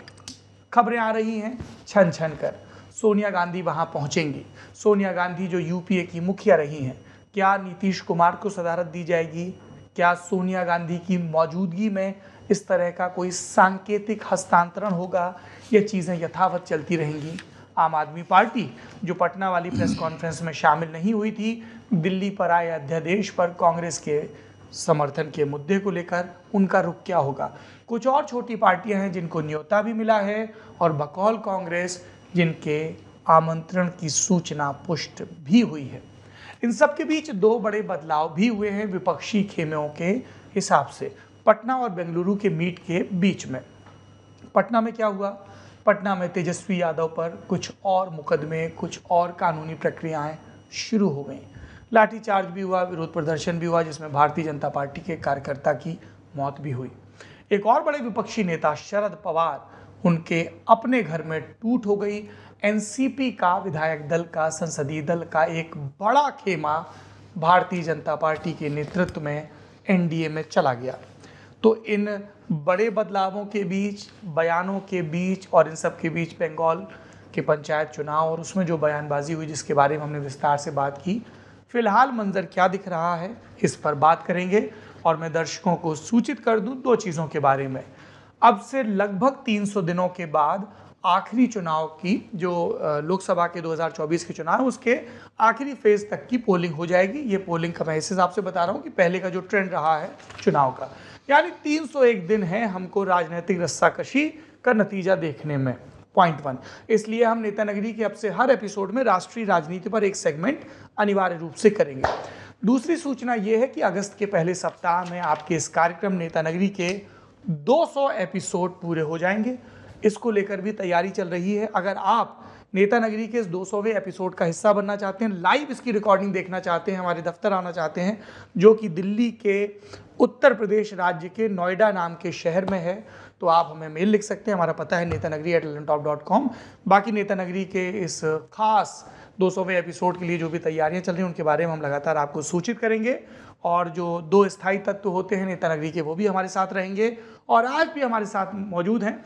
सबसे पहले मैं रुख करूँगा उनका जिनको याद कर कर के, जिनके बारे में, जिनकी स्मृति में आंसू बहा बहा के आपने कमेंट बॉक्स में बाढ़ ला दी। मेरी बाईं तरफ मौजूद हैं राहुल श्रीवास्तव जी, बहुत बहुत स्वागत है एक बार फिर से आपका। और आप कहिए दर्शकों को कि सौरभ तो हर बार बुलाते हैं, मैं ही नहीं आता हूं, इस बार भी तमाम प्रलोभन और मान मनव्वल के बाद आया हूं। कहिए साहब, जब जब सौरभ होते हैं तब बहुत चांसेस कम है कि मैं मिस करता हूं। चलिए, बड़ों का आशीर्वाद जिस भी भाषा में और जितने भी वाक्यों में मिले, स्वागत है। हमारे साथ एक और बड़े मौजूद हैं राजदीप सरदेसाई जी, जो पिछले सेगमेंट से कंटिन्यू कर रहे हैं। राजदीप जी, आपका भी बहुत बहुत स्वागत। इतना मत जोड़िए, लोग आपको युवा नेता समझ के पोस्टर छाप देंगे। महाराज आजकल आपने चुनाव का माहौल किया, मैं प्रिपरेशन कर रहा हूँ कि अगर कल आप मुझे कहें कि चुनाव में चले जाइए तो इस तरह से जाना पड़ता है ना। आप अरे कहीं से नहीं, मैं पत्रकार हूँ बॉस, मैं ये घर के नेताओं के पास जाता हूँ, सर हमें 2 मिनट की बात करवाइए। आप एकदम होलियर दिन दाओगे, अरे नहीं साहब हम नहीं जाएंगे। आपके मित्र आशुतोष गए आम आदमी पार्टी में, आपके सीनियर एमजे अकबर गए, कितने लंबी, संतोष भारती गई, लंबी लिस्ट है। छोड़ दीजिए, यानी रिहर्सल करते रहने दीजिए, पता नहीं कब मौका मिल जाए। अरे ये देखिए आप लोग इसी तरह से अगर चलेंगे तो देखिए प्रोग्राम का नाम है नेता नगरी, तो मैं प्रोग्राम के हिसाब से मैं ड्रेस, आप तो बिल्कुल, आपका तो ये स्कार्फ वगैरह तो बहुत चर्चित है। मैं आपको कई चैनलों और भी प्रोग्राम के लड़कों के गले में ऐसे ही स्कार्फ फंस गया है। नहीं नहीं, लेकिन देखिए ऐसा है कि ये नमस्कार करना कोई ये नहीं दर्शाता कि मैं नेता बनने जा रहा हूँ। बस आपने ये सब इनके 8 मिनट से काटिएगा। हाँ ये आपके 8 मिनट से कटेंगे सारे इंट्रो मोनोलॉग। अच्छा ये कटेंगे, आपने प्रोग्राम कट कर दिया। मैंने अभी सौरभ को कहा कि नेता नगरी में कॉन्वर्सेशन, डायलॉग, संवाद ज्यादा रखिए, केवल तो इस पर मैंने कहा कि आप लोग अपने कर दीजिए, एक तरफा मत करिए, क्योंकि आजकल हमारे देश में आप जानते हैं कि एक तरफा डायलॉग करने की बड़ी ये परंपरा हो गई है। हर नेता केवल अपनी मन की बात रखना चाहता है, जन की बात सुनना नहीं चाहता। हम जनता से जुड़े हुए हैं तो हमारी बात भी जरूर सुनिएगा। क्या आप ये कहते हुए नरेंद्र मोदी का नाम लेना चाह रहे थे? ना ना, सब नेता ऐसे हैं। मोदी जी क्यों, आप देश भर में जाइए, क्या नवीन पटनायक ने प्रेस कॉन्फ्रेंस कभी की है? इतने सालों से मुख्यमंत्री रहे। मायावती जी, वो भी मायावती जी, आप देश भर में जाइए, हर पत्रकार की यही, मैं जो राज्य के पत्रकारों से, राहुल गांधी ने भी इंटरव्यू नहीं दिया। 4 मिनट हो गए।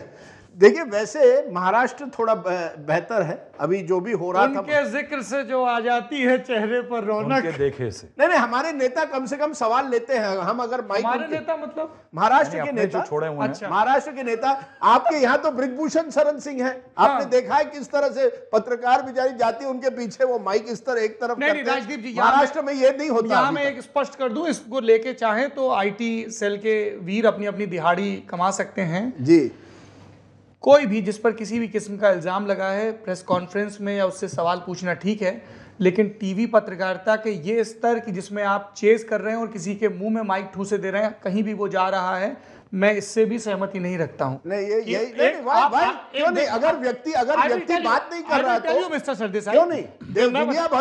अरे सुन तो लीजिए, मैंने आपसे कुछ पूछा, आप सड़क चल रहे, आपने कहा I don't want to talk about it, मैं इस पे बात नहीं करूंगा। हाँ। अब मैं आपके पीछे पीछे जाऊं, आपके घर में घुसूं, आपकी कार में घुसूं, मैं ये नहीं करूं। ब्रिजभूषण बड़ी कर दीजिए, घर में मत जाइए, प्राइवेट प्लेस में मत जाइए। He said I do not want to talk about it, उसने झिड़क दिया, आप उस पर आलोचना करिए। कोई यहाँ डिफेंड नहीं कर रहा है ब्रिजभूषण और उनकी भाषा को। गंभीर इल्जाम लगे हैं उनको दिल्ली पुलिस की चार्जशीट पर, जिसमें कोर्ट न्याय करेगा। मैं पत्रकारिता का ये कि नहीं साहब हम तो आपके बिल्कुल कार में घुस जाएंगे, चेस करेंगे, ऐसे ही वो पब्लिक प्लेस में तो आप जा सकते हैं, प्राइवेट नहीं जा सकते। आप किसी के घर में मत जाइए। वो अपनी कार में बैठ गया ये कह के, आप ऐसे रिया वाले प्रकरण में कर रहे थे, कोई टेलीलेंस लगा के सामने वाले घर से दिखा रहा है कि रिया चक्रवर्ती क्या कर रही है। ये हर चीज जायज नहीं है। एक आदमी ने कह दिया, आप करिए कि देखिए ये आदमी सवालों से भाग रहा है, यू से दिस, यू से दिस, किसकी जवाबदेही है? लेकिन नहीं साहब हम तो, आप जहां फ्लाइट में मिलोगे, कहीं भी मिलोगे, I do not agree with this. Sir आपकी बात अपने आप में आप वजन है, वजन है। मैं बताता हूं सौरभ इसमें क्या है कि ये तय एडिटर को नहीं करना चाहिए। ये एडिटर का डिस्क्रिप्शन नहीं होना चाहिए कि किसको चेज करें, ये रिपोर्टर तय करता है ग्राउंड पे, ये रिपोर्टर को तय करना। और राहुल सर, रिपोर्टर को इंस्ट्रक्शन दिए जाते हैं दफ्तर से किस लेवल। मैं बहुत सोच के बोल रहा हूँ जी, ये एडिटर जब तय कर देता है ना तब ज्यादा होता है, क्योंकि रिपोर्टर जानता है ग्राउंड पे कि किससे कितना पीछे पड़ा जाए। वो एक अपने अंदर एक मानसिक वो रखता है बैलेंस कि ये बदमाश आदमी है, इसका मुझे पीछा करना है, इसको नहीं छोड़ना। वो उसके अंदर there is that instinct in him. लेकिन जब एजेंडा दफ्तर से दे दिया जाता है ना एडिटर के द्वारा, बेटा आज नहीं लाया तो नौकरी पे बनेगी, तब ये ज्यादा होता है। उसके बाद ये आम प्रैक्टिस हो जाती है। उसके बाद जब आप एक ऐसा धूर्त कार्य करके लेके आए कि किसी को आपने पीछे किया, माइक घुसा दिया, मार दिया, और तब आपको शाबाशी दफ्तर में एडिटर दे देना, तो और बढ़ावा मिलता है। This is something which is best left to the reporter with no demands from the editor और no acceptance from the editor.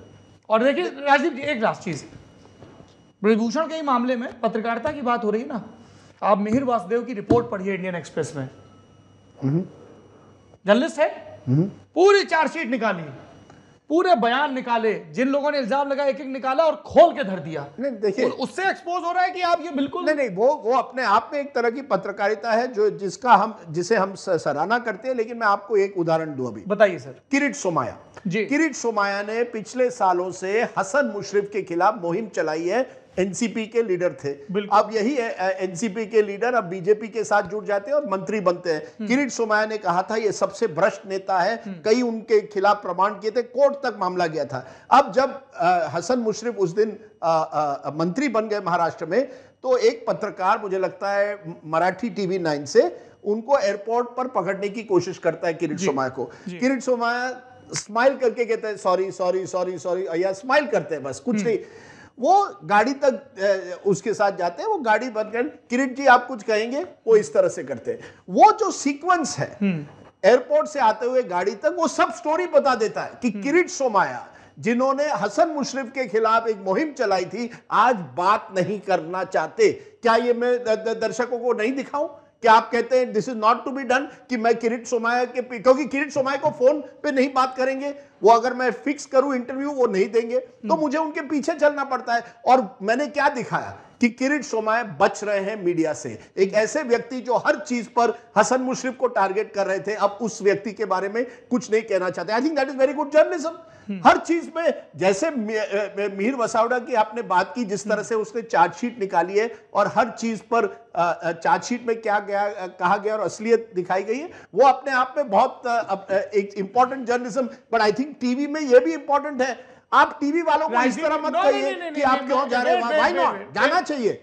ये नेता बच के जा रहा है बहुत। राजदीप जी क्यों बचे? राजदीप जी दो चीजें हैं, मैं उन डिजिटल के पत्रकारों में से नहीं हूं जो टीवी के रिपोर्टर्स के लिए स्वीपिंग रिमार्क पास करें या ये कहें कि आप टीवी देखना बंद कर दीजिए। आप खुद टीवी से आए हैं, राहुल श्रीवास्तव जी टीवी से आए हैं, जो दोनों इस नेता नगरी शो के बहुत महत्वपूर्ण आधार हैं। नहीं, मैं प्रिंट से आया हूं तो मैं जानता हूं प्रिंट में भी क्या हुआ करता था। तो करो गुरु, पहचान तो टीवी से बनी है ना, एक राष्ट्रव्यापी। चलिए, तो why are you discarding this? Nobody is saying कि टीवी इज रॉन्ग। मैंने और जो आपने कहा वो, अगर if I remember correctly, NDTV के लिए वो सोहम की रिपोर्ट थी, सोहम या सोहित मिश्र नाम है उनका।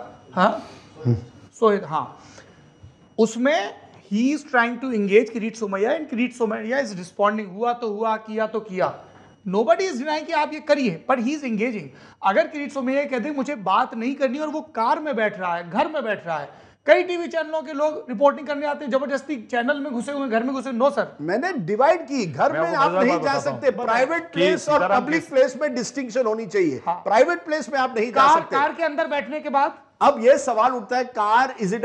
I would tend to agree that you can not किसी के इतनी सिंपल सी बात। लेकिन अगर मैं एयरपोर्ट से जा रहा हूं, आई कैन फॉलो हिम। बिल्कुल, हु इज फॉलोइंग, वैसे ही फॉलोइंग नहीं जैसे सड़क पे चेस करते हैं सर। नो, क्यों? आपने सड़क पे चेस गेम देखा था कि दीपिका पादुकोण यहाँ जा रही है, उनको यहाँ पेशी के लिए बुलाया गया, सारे नियमों को ताक पे रख के। ये कौन सी आप लोग वहाँ सनसनी फैलाना चाह रहे हैं? अरे मेरे दोस्त, आपको अब ये सब याद आ गया। हम लोग जब रिया चक्रवर्ती के मामले में जिस तरह से पत्रकारिता, कोई फिल्म स्टार जिसका कुछ लेना देना नहीं था उस केस के पीछे, उनके भी पीछे हम दौड़ रहे थे, दीपिका पादुकोण के पीछे दौड़ रहे थे कई लोगों के पास, ये वो गलत था। तो यही तो मैं कह रहा हूं ना, पर ये मुझे लगता है यहाँ ब्रिजभूषण शरण सिंह को जवाब देना है, किरीट सोमाया को जवाब देना है। उनके गंभीर इल्जाम है, they are public figures, yes they are public figures, why should they not be question? Who is saying that they should not be question? नहीं, आप जिस तरह से कह रहे हैं, अरे इनका जो प्राइवेट स्पेस है, प्राइवेट स्पेस जब आप रास्ते पर चल रहे, is not a private space, it's a public place.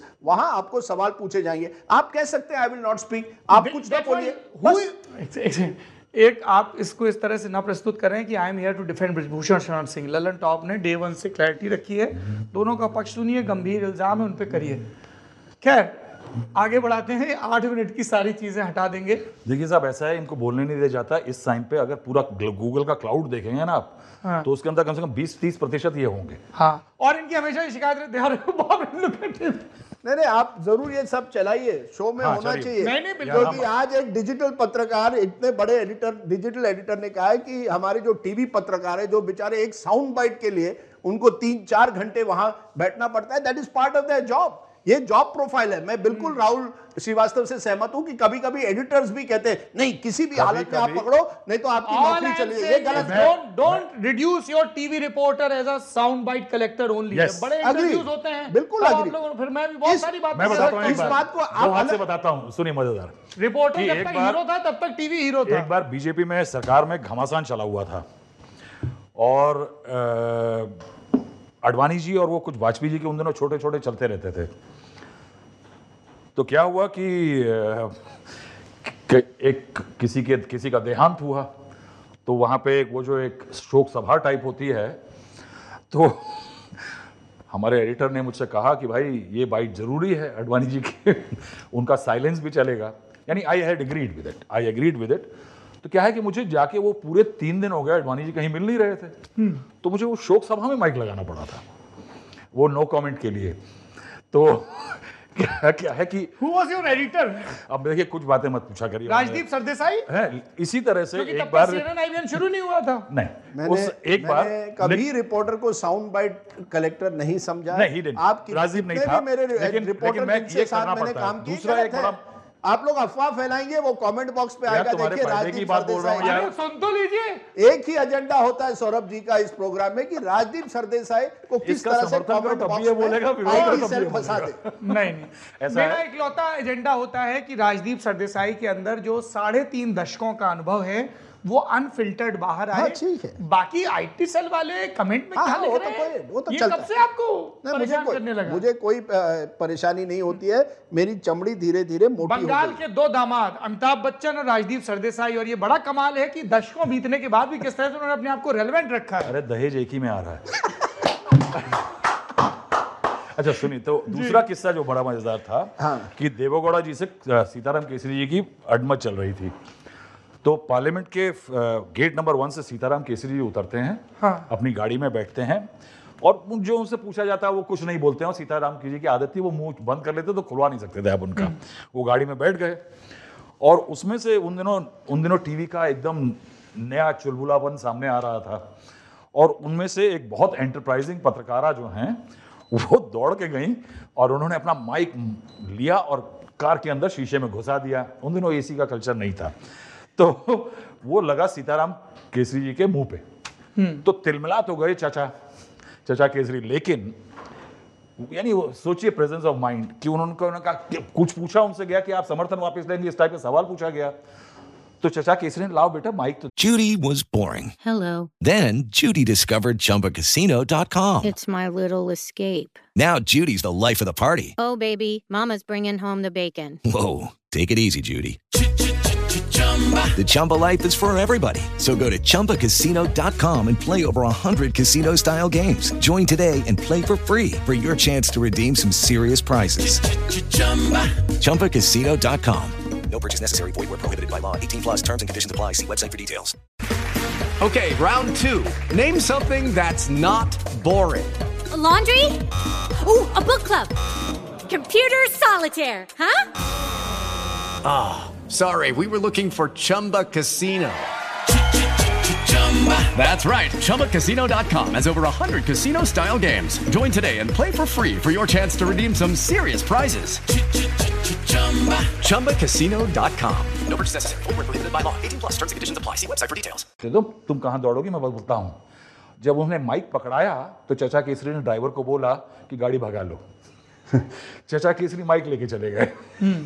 तो क्या है, साउंड बाइट जर्नलिज्म का कई सारे आयाम हैं। पब्लिक स्पेस में है, ऐसा कैसे कर सकते हैं? मैं बड़ा एक इंटरेस्टिंग इसी तरह से किस्सा बताता हूँ। बताइए। एक गृह मंत्री हुआ करते थे इंद्रजीत गुप्ता, वो पार्लियामेंट में कुछ बड़ी मुझे लगता है प्रेसिडेंट्स रूल उत्तर प्रदेश में या इस तरह का कोई मामला चल रहा था। यूनाइटेड फ्रंट में वो गृह मंत्री थे। हमारी एक पत्रकार हुआ करती थी तब एनडीटीवी में, दिव्या मलिक लाहिरी।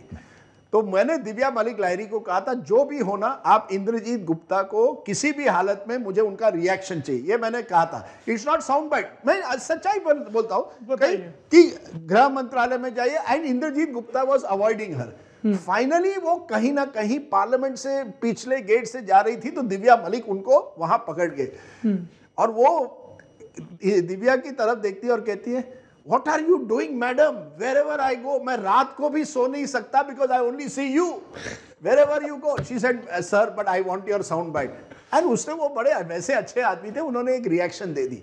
अब वो दिव्या की मेहनत थी, परिश्रम थी कि लगातार वो उनके पीछे रही because he was a news maker. मैं आपकी बात बिल्कुल बात. So I think you have to make distinction. कभी कभी जरूरत पड़ती है कि आपको साउंड बाइट करना पड़ता है. दिव्या को तब जरूरत थी, बट कभी कभी मैं बिल्कुल आपके बात से सहमत हूं. We are breaking all boundaries. एक टैबलॉइड जर्नलिज्म हो गया है जिसकी वजह से देखिए डायना स्पेंसर को क्या हुआ था, लेडी डायना को. उस तरह से जब आप गाड़ी के पीछे उनके गए थे और टक्कर, almost her death was caused by tabloid journalism. ये देश में ना हो, पत्रकारिता से किसी की मौत ना हो और पत्रकारिता की मौत ना हो. बाकी मुखम मुखम बहस चलती रहे. अब शुरू करते हैं नेता नकदी का ये सत्र. सबसे पहले रुख करते हैं अपने दो नए मेहमानों का. हमारे साथ जुड़ रहे हैं दक्षिण भारत से वरिष्ठ पत्रकार टीएस सुधीर और हमारे साथ जुड़ रहे हैं इकोनॉमिक टाइम्स से पार्लियामेंट और पीएमओ और पॉलिटिक्स को लगातार कवर करने वाले जतिन टक्कर.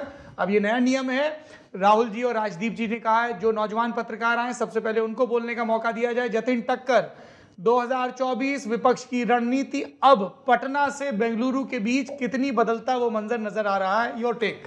सौरभ, जिस दिन विपक्ष ने मीटिंग रखी है उसी दिन बीजेपी ने भी एनडीए की मीटिंग रखने का सोचा है.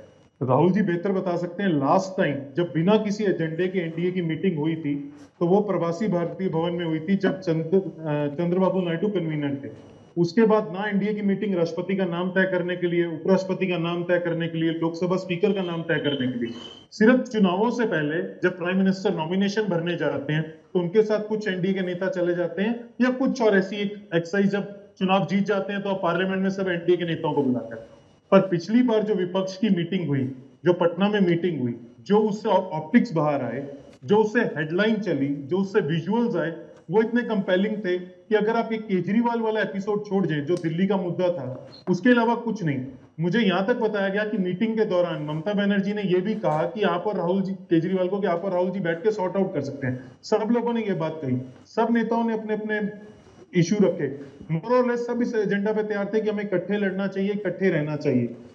उसी ऑपोजिशन मीटिंग में जिसमें टीएमसी और लेफ्ट भी हैं, उसी ऑपोजिशन मीटिंग में जिसमें बहुत सारी पार्टीज के आपस में कॉन्टेस्ट भी हैं, उसके बाद वो देखिए एनर्जी और सेनर्जी कंटिन्यू रहती है. जिस दिन पवार पीसी करते हैं उसी पीसी के कुछ मिनट बाद राजदीप उस दिन वहां थे, राहुल गांधी अपनी गाड़ी में आते हैं और उनसे मिलते हैं. तो एक पूरा मैसेज दिया जा रहा है कि हम एक साथ हैं. मुझे ये भी कहा गया कि उस पुरानी ऑपोजिशन की मीटिंग में अखिलेश ने भी ये कहा कि लार्जर गुड के लिए अगर मुझे भी कुछ सीट्स पर एडजस्टमेंट करना पड़ेगा और कुछ नेशनल पार्टीज को साथ साधना पड़ेगा तो मैं तैयार हूँ. यानी सीधा सीधा इशारा कांग्रेस से गठबंधन करने के लिए भी उनका इशारा लगा कि वो सीट से नजरअंदाज नहीं कर रहे. जैसे ही ये मीटिंग होती है उसके कुछ दिनों बाद खबर चलनी शुरू हो जाती है कि क्या अकाली दल एनडीए में शामिल होगा वापस से, क्या टीडीपी चंद्रबाबू नायडू आएंगे. मैंने टीडीपी के कुछ लोगों से आज आपके शो पे आने से पहले बात की. कह रहे जिस दिन उन्होंने चंद्रबाबू नायडू को मिले हैं उससे पहले उन्होंने 10,000 करोड़ रुपए जगन की सरकार को अलॉट कर दिए कुछ रेवेन्यू डेफिसिट के. और उनका यह भी कहना था कि उनको जहां तक समझ में आया जो उनके नेताओं से उन्हें पता चल रहा है कि पहला अलायंस वो लोग तेलंगाना के स्टेट में देखना चाह रहे हैं कि वहां जो भी टीडीपी का कुछ वोट है, कुछ एरिया है आंध्रा से लगता हुआ, वहां पर उनको बीजेपी को कुछ मदद मिल जाए. तो टीडीपी भी उस अलायंस को लेकर बहुत कॉन्फिडेंट नहीं है. और ये जानते हुए कि टीडीपी और बीजेपी का वोट एक दूसरे का कॉम्प्लीमेंट्री है, वाईएसआरसीपी का वोट नहीं है. टीडीपी के लोगों का ये कहना है कि आज की डेट में आंध्रा में जोक चलता है कि कोई भी 25-27 सीटें जीते समर्थन बीजेपी को ही जाने वाला है. और इसके बावजूद कि जो बीजेपी का वहां एग्जिस्टिंग अलायंस है जनसेना, जिसको कापू जो एक वहां का कास्ट है उस पर उसका कब्जा बताया जाता है, वो टीडीपी के साथ जाना चाहता है. पवन कल्याण रेगुलरली चंद्रबाबू नायडू से मिलते हैं, बट फिर भी बीजेपी बहुत ओपनली नहीं आ रही है क्योंकि बीजेपी वही करना चाहती है आंध्रा में जो कांग्रेस ने यूपीए 2 के दौरान यूपी में किया था कि दोनों सपा और बसपा को अपने पास रखो. बीजेपी देखना चाहती है जिसकी सीट्स हैं उसके साथ, क्योंकि आंध्रा में उनका कुछ स्टेक पे नहीं है. जहां तक अकाली दल का बात, आज आपके शो पे आने से पहले बात की कि बिल्कुल चर्चा थी प्रकाश सिंह बादल की. जिस दिन डेथ हुई उनका, जिस दिन पार्थिव शरीर चंडीगढ़ में रखा गया उस दिन प्राइम मिनिस्टर नरेंद्र मोदी जाते हैं, जिस दिन उनका देह संस्कार किया गया उस दिन जगत प्रकाश नड्डा जाते हैं, जिस दिन उनका भोग समारोह था गृह मंत्री अमित शाह अपने सारे कार्यक्रम कैंसिल करके गए. इन तीनों कार्यक्रम होने के बाद सुखबीर बादल ने प्रधानमंत्री मोदी से समय मांगा, उन्हें बहुत समय बाद समय मिला, उन्होंने उनका शुक्रिया किया और उसके बाद से सुगबुगाहट उठी कि होगा. बट जब ये सुगबुगाहट टूटती और कुछ वेस्टेड इंटरेस्ट के द्वारा ये खबर भी चलाई गई ताकि वाटर टेस्ट करके देखा जाए कि अकाली दल का जो पंथिक वोट है वो क्या बीजेपी के साथ आना चाहेगा। फार्मर्स प्रोटेस्ट के बाद जो फार्म लॉज वापस लिए गए, जिसके बाद अकाली दल ने संसद के में अनाउंस कर कर कहा कि हम सरकार से बाहर जा रहे हैं, हम उसके बाद अलायंस भी से भी बाहर गए। क्या वो फार्मर जो पंजाब में एक बड़ा महत्वपूर्ण तबका है, खासतौर पर जट सिक्का जो अकाली दल का कोर वोट बेस रहा है, क्या वो कैसे रिएक्ट करेगा। जब तक उसका टेस्ट होता है तब तक यूसीसी आ गया। यूसीसी का सबसे पहले और सबसे पुरजोर विरोध अकाली दल ने किया। अकाली दल का स्पष्ट कहना था कि अनंत कारज मैरिज एक्ट जो है उससे ये हो जाएगा, जो एक सिख की इंडिपेंडेंट आइडेंटिटी है, हिंदू से अलग जो सिख को वो एक इंडिपेंडेंट आइडेंटिटी मानते हैं, उस पर फर्क पड़ेगा। इसी तरह ये एनडीए की जो मीटिंग हो रही है उसमें आप नॉर्थ ईस्ट के दल देखेंगे, जो मुझे लगता है उसमें सबसे इंटरेस्टिंग रहेगा, जिसकी उम्मीद और जिसकी सुगबुहाहट है कि चिराग पासवान हो सकता है कि उसमें आए, क्योंकि पार्टी ने रियलाइज कर लिया है कि पार्टी के बंटवारे के बाद जो पिता का वोट है वो बेटे के पास है, भाई के पास नहीं है। और पूरे देश की पॉलिटिकल लेगेसी में ये रहा है कि ना भतीजे के पास ना भाई के पास, बेटे का जो पॉलिटिकल, फादर का जो पॉलिटिकल वोट होता है, जो लीडर का पॉलिटिकल वोट है, जो लीडर की पॉलिटिकल कैपिटल है, वो उसके लीगल एरिया बेटा या बेटी के पास ही नॉर्मली जाती है। ऑपोजिशन में ये जो मीटिंग हो रही है शरद पवार की पार्टी और के टूटने के बाद हो रही है, मुझे लगता है वहां पर और एकजुटता दिखेगी, कुछ और एक होगा। दो तीन चीजें जो बार दिख रहे हैं कि इस पार्टी में सोनिया का जाना, तो क्या उनको फिर से एक चेयरपर्सन के तौर पर प्रोजेक्ट किया जाएगा। दो चीजें और चलती जा रही हैं कि क्या नीतीश को कन्वीनर और शरद पवार को मैनिफेस्टो के लिए बनाया जाएगा, वो सब तरह के हैं। एक ऑपोजिशन की मीटिंग में देखना इंटरेस्टिंग होगा कि क्या जगन अटेंड करते हैं नहीं करते हैं। बहुत दिनों से, पिछले कुछ दिनों से ये भी चल रहा है कि जगन कह रहा हूँ अपना, जयंत चौधरी अटेंड करते हैं नहीं करते हैं, क्योंकि उस पर भी सुगबुहाहट चल रही है कि क्या वो बीजेपी के साथ आ जाएंगे, क्या बीजेपी उनको अपने साथ ले लेगी। जयंत ने खैर उस पर क्लियर किया, मुझे उसकी उम्मीद कम लगती है। बट अगर आप देखें तो ये एनडीए का मीटिंग का डेट उसी दिन रखना जिस दिन ऑपोजिशन का मीटिंग है, तो वो एक डेट जो है वो एक मैसेज देता है कि बीजेपी भी जो एकला चलो की रैली पे चल रही थी, अब आप कुछ ना कुछ छोटे छोटे दलों के साथ 24 से पहले अपना एनडीए को मजबूत करने लगी हुई है। उन्होंने कुछ दिनों पहले अमित शाह ने मीटिंग की, उन्होंने ईपीएस को बुलाया और अपने तमिलनाडु के चीफ को बुलाया।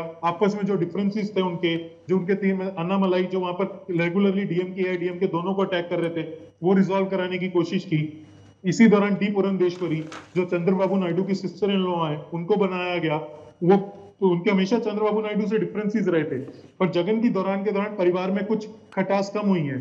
जब चंद्रबाबू नायडू के बारे में बहुत भद्दे कमेंट किए गए असेंबली में, जो वो खुद कह रही थी, तो उसके बाद दोनों परिवारों में थोड़ी खटास कम हुई है, तो वो भी एक मैसेज देता है। आने वाले दिन इंटरेस्टिंग हो गए, बट एक चीज क्लियर है कि बीजेपी एनडीए को साधने और बनाने लगी है, और अपोजिशन में एक गहरा मंथन है, one candidate one seat. Broadly इस आइडिया को कितना हम कन्विंस और कंक्लूड कर सकते हैं, खासतौर पे बड़े बड़े states. Jatin, do we have any information कि बीजेपी या कांग्रेस के खेमे से केसीआर के लिए आउटरीच कोई हुआ हो, क्योंकि वो उन्होंने अभी तक अपने पत्ते नहीं खोले हैं। देखिए, मुझे ये लगता है कि बीजेपी की तरफ से जगन अलायंस नहीं कर पाएगा। जो जगन का वोट है, जो उसकी वाईएसआरसीपी के जो एमपी से हम रेगुलरली यहाँ मिलते हैं, जो जगन को कंपनी भी करते हैं उनके दिल्ली ट्रिप्स पे, उनको ये लगता है कि उनका जो वोट है वो अगर वो बीजेपी के साथ जाएंगे तो नहीं जा पाएगा। उनको बहुत बड़ा माइनॉरिटी का सेगमेंट, बहुत बड़ा जो उन्हें सपोर्ट करता है, तो उनका वोट कॉम्प्लीमेंट्री नहीं है। जहां तक कांग्रेस के साथ जाने का सवाल है, तो उसके लिए है कि उनके बहुत सारे केसेस कोर्ट में ऐसे हुए। Jatin, I am talking about KCR. देखिए, केसीआर का ऐसा है कि केसीआर को बहुत बार रीच आउट किया गया था। पिछले दिनों केटीआर यहाँ आए थे, उनसे चर्चा हुई, तो उनका ये मानना है कि उनके फादर ने ये रियलाइज कर लिया कि बहुत कुछ इससे निकलने वाला नहीं है। दूसरा, आप ये देखिए कि ये जब एक्सरसाइज हुई है इस दौरान कविता को एक बार बुलाया गया, उसके बाद नहीं बुलाया गया। तो और केसीआर अब जो सबसे ज्यादा फोकस कर रहे हैं महाराष्ट्र का, वो जो ओल्ड हैदराबाद स्टेट है, तो मुझे लगता है केसीआर को रीच आउट किया गया है। और मैं इतना तो कह सकता हूँ कि दोनों साइड से किया गया है। I won't be surprised कि तेलंगाना चुनाव के बाद कि ऐसा वाईएसआरसीपी के और कुछ कांग्रेस के लोगों का कहना है कि तेलंगाना जनरल इलेक्शंस के बाद हो सकता है कि केसीआर एक साइड ले लें, और वो साइड भाजपा की भी हो सकती है, क्योंकि भाजपा का संगठन जो एक टाइम पहले था वो नहीं है। आज केसीआर का मेन चैलेंज कांग्रेस से है। कांग्रेस के रेवंत रेड्डी और वहां के जो प्रदेश अध्यक्ष हैं, उनको अच्छा रिस्पांस मिल रहा है। बीजेपी में वहां इनफाइटिंग है। बीजेपी ने अपना प्रदेश अध्यक्ष चेंज कर दिया। एटला राजेंद्रन जो एक बड़े नेता थे, जो केसीआर की सरकार में फाइनेंस मिनिस्ट्री थे, वो नाराज चल रहे हैं। उन्हें कैंपेन कमेटी का चीफ बनाया गया है, तो वहां इस चीज से रोल आउट नहीं किया जा सकता। और देखिए, बीजेपी के लिए बड़ा गेम लोकसभा का है, असेंबली का। बहुत स्टेट्स में उनका इतना फोकस नहीं है। अब महाराष्ट्र से देखकर सही भी ये लगता है कि जहां पर आप सबसे बड़े प्लेयर थे, जहां मेजोरिटी के लिए जा रहे थे, आज वहां स्पेस आप यील्ड कर रहे हैं। क्यों यील्ड कर रहे हैं? क्योंकि आपको लगता है कि आपकी लोकसभा डिस्टर्ब होगी। मुझे लगता है बीजेपी का मेन फोकस सेंटर में है। स्टेट्स उनको लगता है कि अगर वो सेंटर में रहेंगे तो स्टेट्स वो मैनेज कर सकते हैं। ठीक है, thank you. T S Sudhir साहब आपके पास आएंगे। सदर्न स्टेट्स में क्या दिख रहा है इस विपक्षी गोलबंदी को देखकर, क्योंकि तमिलनाडु, केरला, कर्नाटका, आंध्र प्रदेश और तेलंगाना, ये वो 5 राज्य हैं जहाँ पर कर्नाटका में बीजेपी को बड़ी जीत मिली थी, तेलंगाना में 4 सीटें मिली थी, बाकी जगह उनका बहुत ही बेकार प्रदर्शन रहा था, खराब प्रदर्शन रहा था। और कर्नाटका के अगर विधानसभा चुनाव के रुझान देखें तो बीजेपी की संभावनाएं अच्छी नहीं लगती हैं। ऐसे में सदर्न स्टेट्स में उनकी अप्रोच और उनके मुकाबले अपोजिशन की अप्रोच। टीएस सुधीर सर, 130 सीटें हैं यहाँ पर सौरभ जी दक्षिण भारत में, और अगर हम 2019 की बात करें तो तब भी काफी बातचीत की गई थी कि 130 सीटें हैं, भाजपा नॉर्थ इंडिया और वेस्ट इंडिया में काफी सीट लूज करेगी और साउथ इंडिया पे उसको फोकस करना पड़ेगा, लेकिन 2019 में ऐसा बिल्कुल नहीं हुआ। और इसी वजह से केसीआर, आपको याद होगा कि पिछली बारी तिरुवनंतपुरम में, चेन्नई में, भुवनेश्वर में, कोलकाता में, काफी राज्यों में फिरे थे लोगों से बात करने के लिए, एक फेडरल फ्रंट बनाने के लिए, एक थर्ड फ्रंट बनाने के लिए, लेकिन उससे कुछ हुआ नहीं। भाजपा की खुद की बहुमत आ गई, तो एक तरह से मुंगेरी लाल के हसीन सपने वाला केस हो गया 2019 में। 2024 से पहले फिर से वही बातें आ रही हैं कि ये 130 सीटें काफी क्रूशल होंगी, लेकिन अगर हम राज्य पर देखें तो हर राज्य का किस्सा बिल्कुल अलग है। आपने कर्नाटक की बात की जहां पर कांग्रेस ने काफी बड़ी जीत हासिल की अभी 2 महीने पहले। उम्मीद की जाती है कि भाजपा जिसने कि 25 सीटें जीती थी 2019 में, 2024 में उतना अच्छा प्रदर्शन भाजपा नहीं कर पाएगी, और उसके कुछ कारण भी हैं क्योंकि कांग्रेस अभी पिछले जो 5 गारंटी और काफी सारे वायदों पर एक तरह से हनीमून पीरियड चल रहा है। हालांकि उसकी काफी दिक्कतें आ रही हैं, लेकिन अगर वो 2024 तक इस ट्रेंड को थोड़ा सा भी मेंटेन कर सके तो डेफिनेटली 2019 के मुकाबले 2024 में अच्छा प्रदर्शन कर पाएगी। इसी वजह से शायद जेडीएस की तरफ एक तरह से दोस्ती का हाथ बढ़ाया है, जहां तक भाजपा का सवाल है। काफी बातचीत चल रही है कि शायद जेडीएस के साथ किसी तरह का तालमेल हो। देवेगौड़ा पार्लियामेंट के इनॉग्रेशन सेशन में भी आए थे, ऑपोजिशन मीटिंग में भी जेडीएस का कोई रिप्रेजेंटेटिव नहीं था, तो एक तरह से देवेगौड़ा थोड़ा अलग जा रहे हैं और अगर वे भाजपा के साथ मिलते हैं। लेकिन दिक्कत ये आती है कि क्या पूरा जेडीएस एक तरह से as one unit will it go along with the BJP, will it want to go with the BJP. और यहाँ पे दिक्कत ये आती है कि जेडीएस के लीडर्स को भी ये मालूम है, जब मैंने जेडीएस के लीडर्स से बातचीत की तो उनको भी ये जरूर पता है कि एक तरह से भाजपा के साथ जाना खतरे से खाली नहीं है, क्योंकि वो एक तरह से उनको कंज्यूम कर जाएगी। Eventually BJP will be the dominant player in Karnataka versus the Congress, and JDS जो अभी छोटी पार्टी है और भी छोटी हो जाएगी।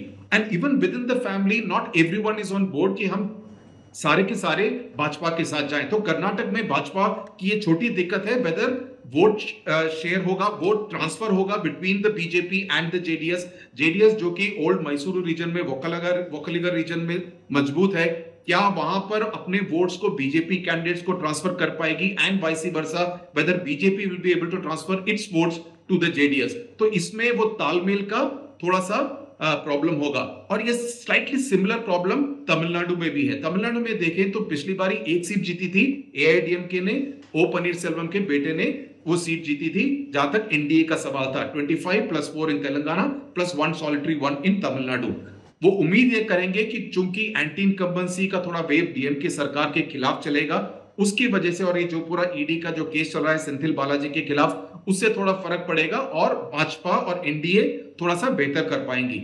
यहां पर दिक्कत ये आती है कि अन्नामलई जो कि भाजपा के अध्यक्ष हैं तमिलनाडु में, उनके बीच में और तमिलनाडु में एआईडीएम के लीडरशिप के बीच में काफी खींचातानी चल रही है और सेंट्रल लीडरशिप को इसमें इंटरवीन भी करना पड़ा।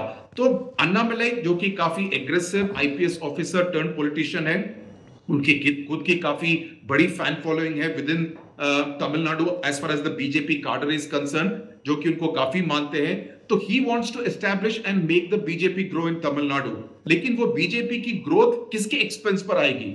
एआईडीएमके का एक तबका है जिसको लगता है कि ये हमारे एक्सपेंस पर आएगी, हम इसको वोट ट्रांसफर क्यों करें, specially in the western part of Tamil Nadu जो कि कोंगू बेल्ट है, जहां पर एआईडीएमके के सपोर्ट की वजह से चार विधानसभा में 2021 में भाजपा की जीत भी हुई, 4 विधायक हैं अभी उनके तमिलनाडु के विधानसभा में। तो एआईडीएमके को लगता है कि हम इनको वोट शेयर करके इनको जिताए क्यों, जबकि बाकी समय पर ये हमको गाली ही देते हैं। So there are this kind of problems. But मुझे लगता है तमिलनाडु में सबसे बड़ा फैक्टर वो रहेगा सीबीआई और एनफोर्समेंट डायरेक्टरेट। एमके स्टालिन जरूर डीएमके के अध्यक्ष हैं, सबसे टॉल लीडर हैं, मुख्यमंत्री हैं, लेकिन there are other power centres also within Tamil Nadu. एक तो उनके दामाद है Sabareesan, who wields a lot of clout, उनके बेटे हैं उदयनिधि जो कि अभी तमिलनाडु में मंत्री हैं, सेंथिल बालाजी जिनके खिलाफ ईडी का केस चल रहा है, he also wields a lot of clout. तो how do these 3 players play their cards, इस पर काफी निर्भर करेगा। और मैं ये मानता हूं कि जो नवंबर दिसंबर में जो विधानसभा चुनाव होंगे उसके बाद I think A lot many of the parties will start to recalibrate कि हमको इसी तरह से आगे जाना है 2024 में। तो मुझे लगता है कि दिसंबर 2023 और अप्रैल 2024 के बीच में काफी चेंजेस हो सकते हैं। मैं ये नहीं कह रहा कि डीएमके पाला बदलकर सीधा बीजेपी की तरफ चली जाएगी, but there will always be certain straws in the wind, there will be some changes in the entire approach.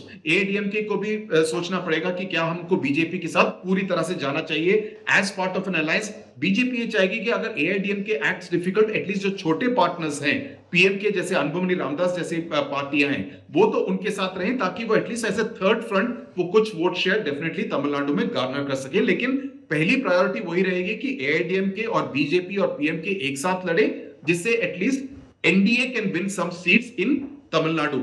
अभी जो एनडीए की बैठक होगी उसमें भी वही मैसेजिंग दिया जाएगा कि आप सभी छोटी पार्टीज हमारे लिए मुश्किल है, we are not a big brother, आप सभी इंपॉर्टेंट है, बिकॉज दे डू रियलाइज कि इक्की दुक्की सीट भी हर जगह से उनके लिए काफी मायने रखती है।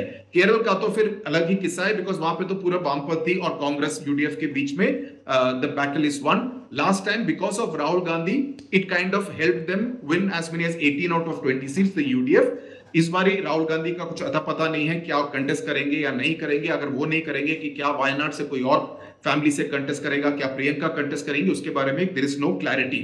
केरला का जहां तक सवाल है, Congress will be more worried about 2026 also, because they do realise कि जो हर 5 साल में केरल में सरकार बदलती थी, that trend got broken in 2021 Pinarayi Vijayan. हालांकि उन्होंने 2019 में वामपंथी दलों ने काफी खराब प्रदर्शन किया, उसके बावजूद 2021 में Pinarayi Vijayan could come back to power, so that will be a big thing. So 2024 तो इंपॉर्टेंट है केरला में, तो Congress would fancy its chances, लेकिन 2026 भी उनके रेडार पर रहेगा।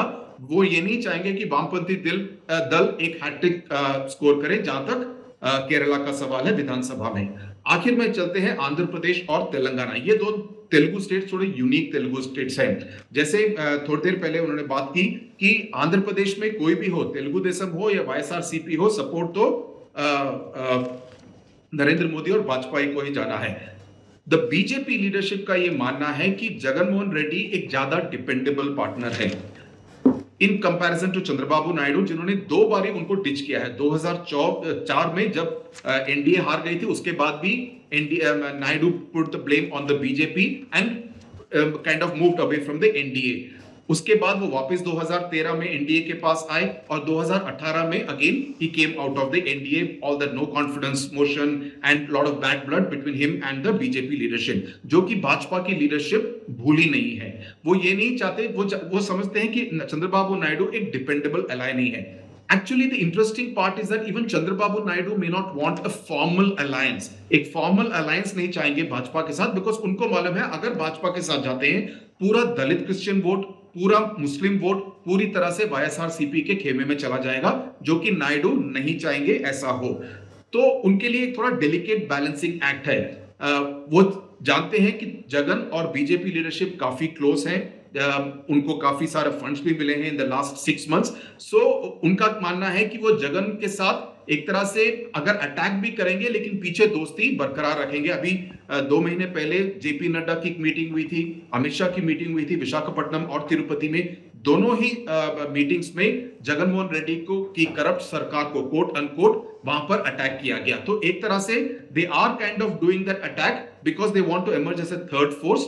बट भाजपा का मानना यह है कि आंध्र प्रदेश में कोई लोकसभा सीट जीतने का तो सवाल पैदा नहीं होता है, they don't have that kind of a strength, they're only marginally better than the Congress in Andhra Pradesh, लेकिन जो भी जीतेगा सपोर्ट फाइनली एनडीए को जाएगा, whether they are formally part of the NDA or not formally part of the NDA, ये फर्क नहीं पड़ता, Jagan formally part of NDA तो हो नहीं सकते। लास्ट में हम आते हैं तेलंगाना हैदराबाद की तरफ। Now this is I probably the most interesting state because यहां पर शुरू में केसीआर एंड मोदी काफी क्लोज थे। इनफैक्ट केसीआर ने अभी कुछ एक महीने पहले भी महाराष्ट्र की एक प्रेस कॉन्फ्रेंस में कहा था कि मोदी तो मेरे दोस्त है, हमारी काफी बातचीत होती है, काफी चीजों पर चर्चा होती है, लेकिन अटैक हमले भी होते रहते हैं क्योंकि तेलंगाना का फर्स्ट प्रायोरिटी है जो भारत राष्ट्रीय समिति जो उनका नया नाम है टीआरएस का, उसकी पहली प्रायोरिटी है कि दिसंबर के विधानसभा चुनाव को जीतना है। वो ये नहीं चाहते कि चंद्रबाबू नायडू जैसा हाल हो कि राष्ट्र में पूरे पॉलिटिक्स करते रहे, नेशनल पॉलिटिक्स करते रहे और घर में ही चोरी हो जाए। तो वो ये नहीं चाहेंगे, पहली प्रायोरिटी ये रहेगी कि उनके विधानसभा चुनाव जो दिसंबर में है उसमें केसीआर तीसरी बारी फिर से जीते। अगर वो हो गया तो उसके बाद KCR depending on the results in all the 5 states will decide on his national strategy. अगर वो देखते हैं कि कांग्रेस इन 5 राज्यों में ज्यादा अच्छा करती है then he could recalibrate his strategy. अगर उनको लगता है कि भाजपा अभी भी काफी शक्तिशाली है इन राज्यों में then he could lean towards BJP. So a lot will be decided by KCR depending on the results of the Vidhan Sabha in December. He will not want to be friends with BJP right now because जितना ज्यादा BJP भी vote share करेगा कांग्रेस का भी रहेगा तो anti BRS vote will get split और ये it will be beneficial as far as TRS is concern, BRS is concern. दूसरी बात ये आखिरी पॉइंट ये है कि पिछले एक महीने से ये चर्चा काफी चल रही है तेलंगाना में कि बीआरएस और भाजपा थोड़े से क्लोज हो गए हैं और स्पेशली बंडी संजय जो कि He was getting under KCR skin, काफी strong attacks KCR पर करते थे, उनको हटाया गया। Kishan Reddy who is slightly more milder in his approach, उनको नया अध्यक्ष बनाया गया। So general perception ये build हो गया है कि भाजपा थोड़ी सी soft जा रही है। भाजपा ये चाहेगी कि हम नहीं आते हैं, हम नहीं पावर में आते हैं तो एटलीस्ट कांग्रेस को तो पावर में नहीं आने चाहिए, केसीआर के साथ तो फिर भी बाद में बिजनेस किया जा सकता है, थोड़ी सी दोस्ती के I mean we can do some kind of business, दोस्ती बनी जा सकती है, बनाई जा सकती है। तो तेलंगाना का थोड़ी सी खिचड़ी है, क्लैरिटी नहीं है और क्लैरिटी मुझे लगता है कि दिसंबर की विधानसभा रिजल्ट्स के ऊपर निर्भर करेगी, उसके बाद ही भाजपा और बीआरएस डिसाइड करेंगे कि किस तरह का फ्यूचर रिलेशनशिप होना चाहिए। राहुल जी आपका रुख कर रहे हैं, हम विपक्ष के नेताओं पे तो चर्चा करेंगे, you can add your bit. BJP ने भी हाल में बहुत सारी शफलिंग की है, कई प्रदेश अध्यक्ष बदले हैं, कांग्रेस में भी एक दिलचस्प बदलाव देखा, छत्तीसगढ़ में मोहन मरकाम को उन्होंने हटाया, कैबिनेट में लेके आए। So if would you like to comment on that as well. देखो सर अब क्या हो रहा है कि कंसोलिडेशन हो रहा है। हम एक मैं यानी इसको ब्रॉड आपके ब्रॉड टॉपिक से कनेक्ट करता हूं जी। देखिए एक चीज़ 2000 अगर आप अभी नोटिस करेंगे कि जो 2019 में एक माहौल था उसके पहले चुनाव के उसमें क्या आप देखिए क्या हुआ था। एमपी, राजस्थान, कर्नाटक ये सब राज्य हार गई थी बीजेपी। रफाल मामले पे राहुल गांधी प्रखर हो गए थे, राहुल गांधी एक लीडर की तरह मर्ज करते और मेरे को लगता था कि उस टाइम पे एक नैरेटिव बन रहा था और उस समय पे आपको याद होगा ममता बनर्जी तमाम मीटिंग्स के लिए आती थी, तमाम नेता दिल्ली में आते थे एंड डेली हेडलाइन होती थी throws the hat in the ring and all that. अब अगर आप उस टाइम से देखें तो एक बात लग रही थी जो कि आज की तारीख में ये जो पूरी कवायद हो, आपको याद होगा वो कर्नाटका में जब स्वेरिंग इन स्वेरिंग में हुआ था क्या कुमार स्वामी का, तो वो हाथ मिला के विपक्ष की एक टेम्पलेट भी विजुअल टेम्पलेट भी बनी थी। तब से लेकर के अगर आप ये आज के हालात देखें तो काफ़ी कुछ सिमिलर है। तो अगर हम एक बड़ी चीज़ जो अगर हम नोटिस करें कि एक एक्सरसाइज जो बड़ी क्लियर दिख रही है that everybody is out to consolidate, सब अपने अपने सिस्टम के अंदर कंसोलिडेट कर रहे हैं। इस अभी जो डिस्कशन हो रहा था उसमें जैसे कि राजदीप का कहना ये है कि ममता बनर्जी पंचायत चुनावों में वायलेंस क्यों हुआ, क्योंकि वो अपने को कंसोलिडेट कर रही हैं इस लेवल पे, हर लेवल पे कंसोलिडेट कर रहे हैं, ग्रास रूट लेवल से लेकर के ऊपर तक की।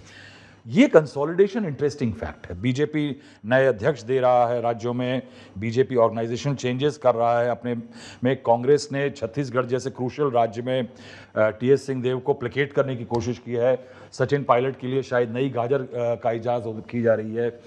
तो ये कोशिशें हो रही हैं। I think virtually everybody is looking for a consolidation. Sudhir ने जो बात कही बड़ी इंटरेस्टिंग कही कि आप टीडीपी से जो अलायंस है वो क्यों अटका है, उसको बड़ी सिंपल तरीके से देखा जा सकता है। दैट टीडीपी को आज ये खड़े होकर लग रहा है that the BJP is soft both on Jagan and BRS. Jagan को फंड्स दिए जा रहे हैं और जो बीआरएस के मामले में आप देखिए, टीडीपी के नेताओं से मेरी आज सुबह भी बात हुई कि साहब वो कविता वगैरह के केसेस में कोई मूवमेंट ही नहीं है। ये एक इंटरेस्टिंग एलिमेंट है कि soft on the two rivals of the TDP Andhra Pradesh और तेलंगाना में। तो बीजेपी क्या सिग्नल कर रही है? बीजेपी लोकसभा देख रही है इस समय।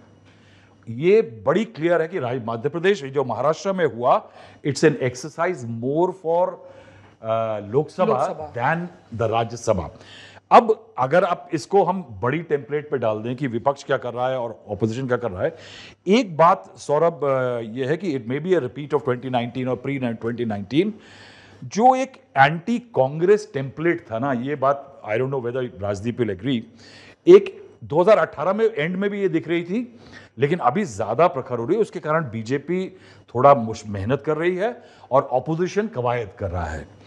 दैट ये जो एंटी कांग्रेस टेम्पलेट थी बीजेपी की, वो थोड़ी पिट पिट के पतली हो गई है। It is not as potent as it use to be. Why I say that Narendra Modi brand Modi is different from that anti Congress template. आप उसके बलबूते पे सिर्फ नहीं जीतते हैं, आप धर्म के नाम पे जीतते हैं, नेशनलिज्म के नाम पे जीतते हैं तमाम में, मगर कांग्रेस के खिलाफ एक नाराजगी जो 2014 की वेहमेंस थी उसके अंदर जनता में, वो शायद कम हो गया। आप देखिए कि हिमाचल जीत गए हैं, कर्नाटक जीत गए हैं, आज की तारीख में राजस्थान, मध्य प्रदेश, छत्तीसगढ़ अगर कांग्रेस जीत जाती है, 2 राज्य 3 में से सौरभ, तो कहीं ना कहीं मैं ये कहूंगा कि आज की जो ऑपोजिशन, ये जो ऑपोजिशन के नेक्स्ट मीट है, how is the opposition entering that meeting? It is entering the meeting with one very clear picture that the Congress is definitely leading the opposition narrative. Yes, because of Rahul Gandhi's Bharat Jodo, because of what he did abroad, what he has been saying, how he has been positioning. Second, wonderful, interesting element, Sonia Gandhi going herself. In a Congress-ruled state, the opposition has agreed to meet which they had a reservation before the first meeting. पहली meeting में reservation था लोगों को, ममता बनर्जी जैसे लोगों को, कि हम कांग्रेस शासित राज्य में नहीं जाएंगे, मगर अब वो कर्नाटक में जा रहे हैं जहां कांग्रेस एक नए फोर्स की तरह से अपने को प्रोजेक्ट कर रहा है। उसका कांग्रेस की इस टेम्पलेट को कंसोलिडेट करने जा रही हैं सोनिया गांधी। क्यों? क्योंकि ममता बनर्जी शायद राहुल गांधी की उतनी नहीं सुनेगी या खड़गे की नहीं सुनेगी, मगर Sonia Gandhi has that political weight. Remember कि उस मीटिंग के अंदर सोनिया गांधी के पहुंचने के बाद अगर लालू प्रसाद एक मीटिंग में और राहुल गांधी, कहीं ना कहीं आप देखेंगे कि राहुल गांधी जो है ना, वो लालू यादव की पॉलिटिकल उसके सामने थोड़े छोटे हो जाते हैं और लालू उनसे मजाक करते हैं कि शादी क्यों नहीं कर रहे हो। बट इस मीटिंग में जब कांग्रेस के लिए सोनिया गांधी होंगी, कांग्रेस वो पूरे ऑपोजिशन के जमावड़े से ज्यादा हेफ्टी पॉलिटिकल वेट रखती है, वो कांग्रेस एक काम कर रही है। अब सब कुछ डिपेंड करता है आने वाले दिनों में कि कांग्रेस इन आने वाले चुनावों में क्या करती है। एक उसमें एलिमेंट जो बहुत जरूरी है कि मैं अब इस मीट को अगर मैं देख रहा हूं तो I want to push a theory. ये मीटिंग की एक प्रॉब्लम है सौरभ, प्रॉब्लम यह है कि the entire opposition is going for the low hanging fruit of opposition unity. Opposition की एकता का जो low hanging fruit है ना, कि हम साहब क्या है कि हमारी दोस्ती का सबब एक ही है, वो है नरेंद्र मोदी। ये low hanging fruit है साहब। एक टेम्पलेट बना सकते हैं कि मैं नरेंद्र मोदी से नफरत करता हूं, मैं उनको हराना चाहता हूं, तो हम साथ आ रहे हैं। पब्लिक या चुनाव जो है इस तरह जीते नहीं जाते हैं। Second, this can be a template for coming together after elections. और ऐसा भी तो हो सकता है राहुल जी कि मुझे ध्यान है, मैं 2019 के लोकसभा चुनाव में तेजस्वी यादव से बात कर रहा था, मधेपुरा में उनसे बातचीत हुई थी। तो फिर बातचीत के बाद हुआ कि अच्छा लोकसभा के बाद क्या, तो वो बता रहे थे कि हम यूथ पे फोकस करेंगे विधानसभा चुनाव के मद्देनज़र, जो कि 2020 में होने थे, 2021 में, माफ़ करिएगा, तो 2020 के उत्तरार्ध में, सॉरी। तो हमने कहा कि तो लेकिन आपने कुछ अभी इस तरह के ऐलान नहीं किया, तो ये सेट कि अगर हम अभी से करेंगे तो ये बीजेपी जेडीयू उसको खा पचा लेगी और अपनी स्कीम बना देगी। तो एक आर्ग्यूमेंट इसमें ये भी तो आ रहा है कि अगर मान लीजिए विपक्ष ने अभी अपना एक कॉमन मिनिमम प्रोग्राम अनाउंस कर दिया कि if we come in power we will do this. तो उनको ये लगता है कि हमने 72,000 की न्याय स्कीम का ऐलान किया, नरेंद्र मोदी ने 6,000 में प्रधानमंत्री किसान सम्मान निधि दे दी, 72,000 का मैसेज नहीं किया, 6,000 पहुंच गया खाते में और लोग स्विंग हो गए। तो हो सकता है maybe they are waiting कि दिसंबर जनवरी में जब बज पीक पे होगा तब they can come up with the agenda और poll promise. I totally agree with you, ये एजेंडा है, मगर ऑपोजिशन यूनिटी का जो मैं लो हैंगिंग फ्रूट कह रहा हूँ वो एक कॉमन मिनिमम प्रोग्राम या फ्रीबीज नहीं है। वो ये भी है कि हम कैसे साथ आएंगे। वो हाउ जो है वो बहुत ही ज़्यादा क्रिटिकल है। बंगाल के अंदर I have created a bit of data for you, look at what Mamata Banerjee has done. Mamata Banerjee has wiped off the Congress and the CPM and the CPI in Bengal. In panchayat election, 34,000 over seats, BJP 9,500, second poor. Okay, assembly elections 215-77, CPM is 1, Congress एक जीती थी वो तोड़ ले गई। लोक सभा में TMC 22, BJP 18, Congress 2. Now look at the picture. Now look at Delhi. Vote percentage की बात नहीं करूंगा। दिल्ली असेंबली में 62 और 8, लोकसभा में 7-0, असेंबली 2015 में 67-3। There is no Congress, there is a large amount of consolidation by the opposition players in their own state at the cost of the Congress. Now ये जो डाइकोटमी है कि अगर मुझे कहीं इकट्ठे आना है या कहीं एक बड़ा लार्ज टेम्पलेट बनाना है तो मैं विद इन द कॉम्पोनेंट्स क्या कर रहा हूं और कितना कंसीड कर रहा हूं। यानी केरला में सुधीर ने कहा कि केरला के अंदर लड़ाई होगी। केरला के अंदर एक अगर ट्रेंड बदला तो कांग्रेस का और CPM का अलायंस भी हुआ साहब दूसरे राज्य में, बंगाल में। क्या ये फैक्टर कि लोकसभा में जब चुनाव में आप इकट्ठे खड़े हो जाएंगे तो क्या असेंबली में उसका इंपैक्ट नहीं पड़ेगा? So political parties will look at that factor also. अगर आप सीटों का पूरे देश के अंदर देखें तो 390, अब लोग कह रहे हैं कि इस मीटिंग के अंदर 150 सीटों के मालिक आ रहे हैं, 393 सीट से बाहर। इससे अगर इन 393 सीट से बाहर चले जाएं तो 63 आउट ऑफ ऑपोजिशन, क्योंकि ये आपके ओडिशा की पार्टी बीजेडी ये सब है, 7 पार्टी दिल्ली के आप नहीं आ रही हैं, 48 पार्टों पे झोल कर दिया बीजेपी ने, महाराष्ट्र के 80, यूपी के अंदर बीजेपी बड़ा प्लेयर है। You are already forfeiting a lot of seats, so you have to, BSP नहीं आ रही है, बीएसपी नहीं आ रही। क्या है कि आपको बड़े मुद्दे जो है ना ऑपोजिशन यूनिटी के वो कब टैकल करेंगे आप, क्योंकि अभी आप सस्ते सस्ते छोटे छोटे इश्यूज को टैकल किए जा रहे हैं। I will come back to you Rajdeep ji, जहां पे राहुल जी ने छोड़ा आपके उस पे रिमार्क एंड देन एडिशन। देखिए एक ऐसा है कि हवा बदल गई है। अगर आप साल के शुरुआत में देखते तो हवा इस तरफ थी, मोदी जी जाते थे कार्यक्रम और कहते थे एक मोदी सब पे भारी, और उन्होंने एक तरह से एक माहौल बना दिया था मोदी वर्सेस ऑल, और बीजेपी सेंट्रिक पॉलिटिक्स, एनडीए की बात ही नहीं होती थी। आप देखिए पिछले कुछ हफ्तों में कर्नाटका के बाद विशेषतर बीजेपी अब बात कर रही है, कुछ स्पेकुलेशन है कुछ सच्चाई है कि हम अब सबसे बात कर रहे हैं। एक छोटे से दल ओम प्रकाश राजभर से भी बात कर सकते हैं, महाराष्ट्र जैसे राज्यों में एनसीपी जैसे पार्टी को तोड़ सकते हैं, चिराग पासवान को अपनी तरफ ला सकते हैं, अटकलें लगाई जा रही है कल क्या RLD जयंत चौधरी हो सकता है 2-3 महीने बाद ज्वाइन, ऐसी चर्चा में बीजेपी ये सब। सौरभ मैं प्रोग्राम में बता देना चाहता हूं कि जयंत चौधरी के ऑफिस से मेरी बात हो गई है, 1-2 अच्छे नेताओं से बात हो गई है। जयंत चौधरी का बंगलोर के लिए टिकट बुक हो चुका। सर बंगलोर जा सकते हैं लेकिन 3-4 महीने बाद जाए रहेंगे वहां, कोई इसकी कोई गारंटी नहीं दे सकता। प्रफुल्ल पटेल पटना गए थे जी जी, तो देखिए कहाँ जा रहा है और कौन कहाँ लैंड करेगा, वो तो रहे ना रहे। तो देखिए एक तो है कि एनडीए की बात अब बीजेपी कर रही है और हम उस पर आएंगे कि क्यों बात कर रही है। दूसरी तरफ बड़ी बात क्या हो रही है कि कांग्रेस जो है वो अब पूरी तरह से विपक्ष के यूनिटी एफर्ट्स पे सेंटर स्टेज पे आ गई है। मैं आपको उदाहरण देता हूं एक, अरविंद केजरीवाल ने 23 जून को जो मीटिंग हुई थी पटना में, वहां साफ कहा कि अगर कांग्रेस मुझे ऑर्डिनेंस पे मुझे समर्थन ना दे पार्लियामेंट में तो मैं अगली मीटिंग में नहीं आऊंगा। मैंने कुछ दिनों पहले कांग्रेस के नेता से कहा देखिए आपकी तो मीटिंग है 17-18 में, अभी तक आपने कोई अनाउंसमेंट नहीं की है, आप अरविंद केजरीवाल को समर्थन देंगे या नहीं? उन्होंने कहा डोंट वरी, कांग्रेस ने तय किया है जब सही समय आएगा हम अरविंद केजरीवाल को भी साथ लेकर जाएंगे। अब सैटरडे को कल जो है आपकी एक मीटिंग हो रही है, मल्लिकार्जुन खड़गे पार्लियामेंट स्ट्रेटेजी की मीटिंग कर रहे हैं, जहां ऐसी अटकलें लगाई जा रही है कि वो कहेंगे कि ये जो ऑर्डिनेंस भाजपा की सरकार ने लाया है वो राज्य विरोधी है, हम फेडरल प्रिंसिपल के तहत से इस ऑर्डिनेंस का विरोध करेंगे, लेकिन it will be on term set by Congress not by mister Kejriwal. जो एक साल पहले अरविंद केजरीवाल डिक्टेट एक तरह से कर सकते थे कांग्रेस को, आज वो नहीं कर पाते हैं। बाकी नेताओं की स्थिति भी वही हो गई है, शरद पवार वहां कमजोर हो गए हैं महाराष्ट्र में, ममता बनर्जी भी जानती है कि वो पैन इंडियन लीडर यानी देश भर में कांग्रेस का एक तरह से को टक्कर नहीं दे सकती, मुझे मेरा बंगाल मजबूत करना है। एक ऐसी स्थिति में कौन आता है? सोनिया गांधी। क्यों? क्योंकि कांग्रेस इस मीटिंग जो होने वाली है बंगलोर में वहां एक मैसेज सीधा देना चाहती है कि अगर इस तरह का गठबंधन करना है तो उसकी अध्यक्षता कांग्रेस करेगी। देखिए With the Lucky Land Slots, you can get lucky just about anywhere.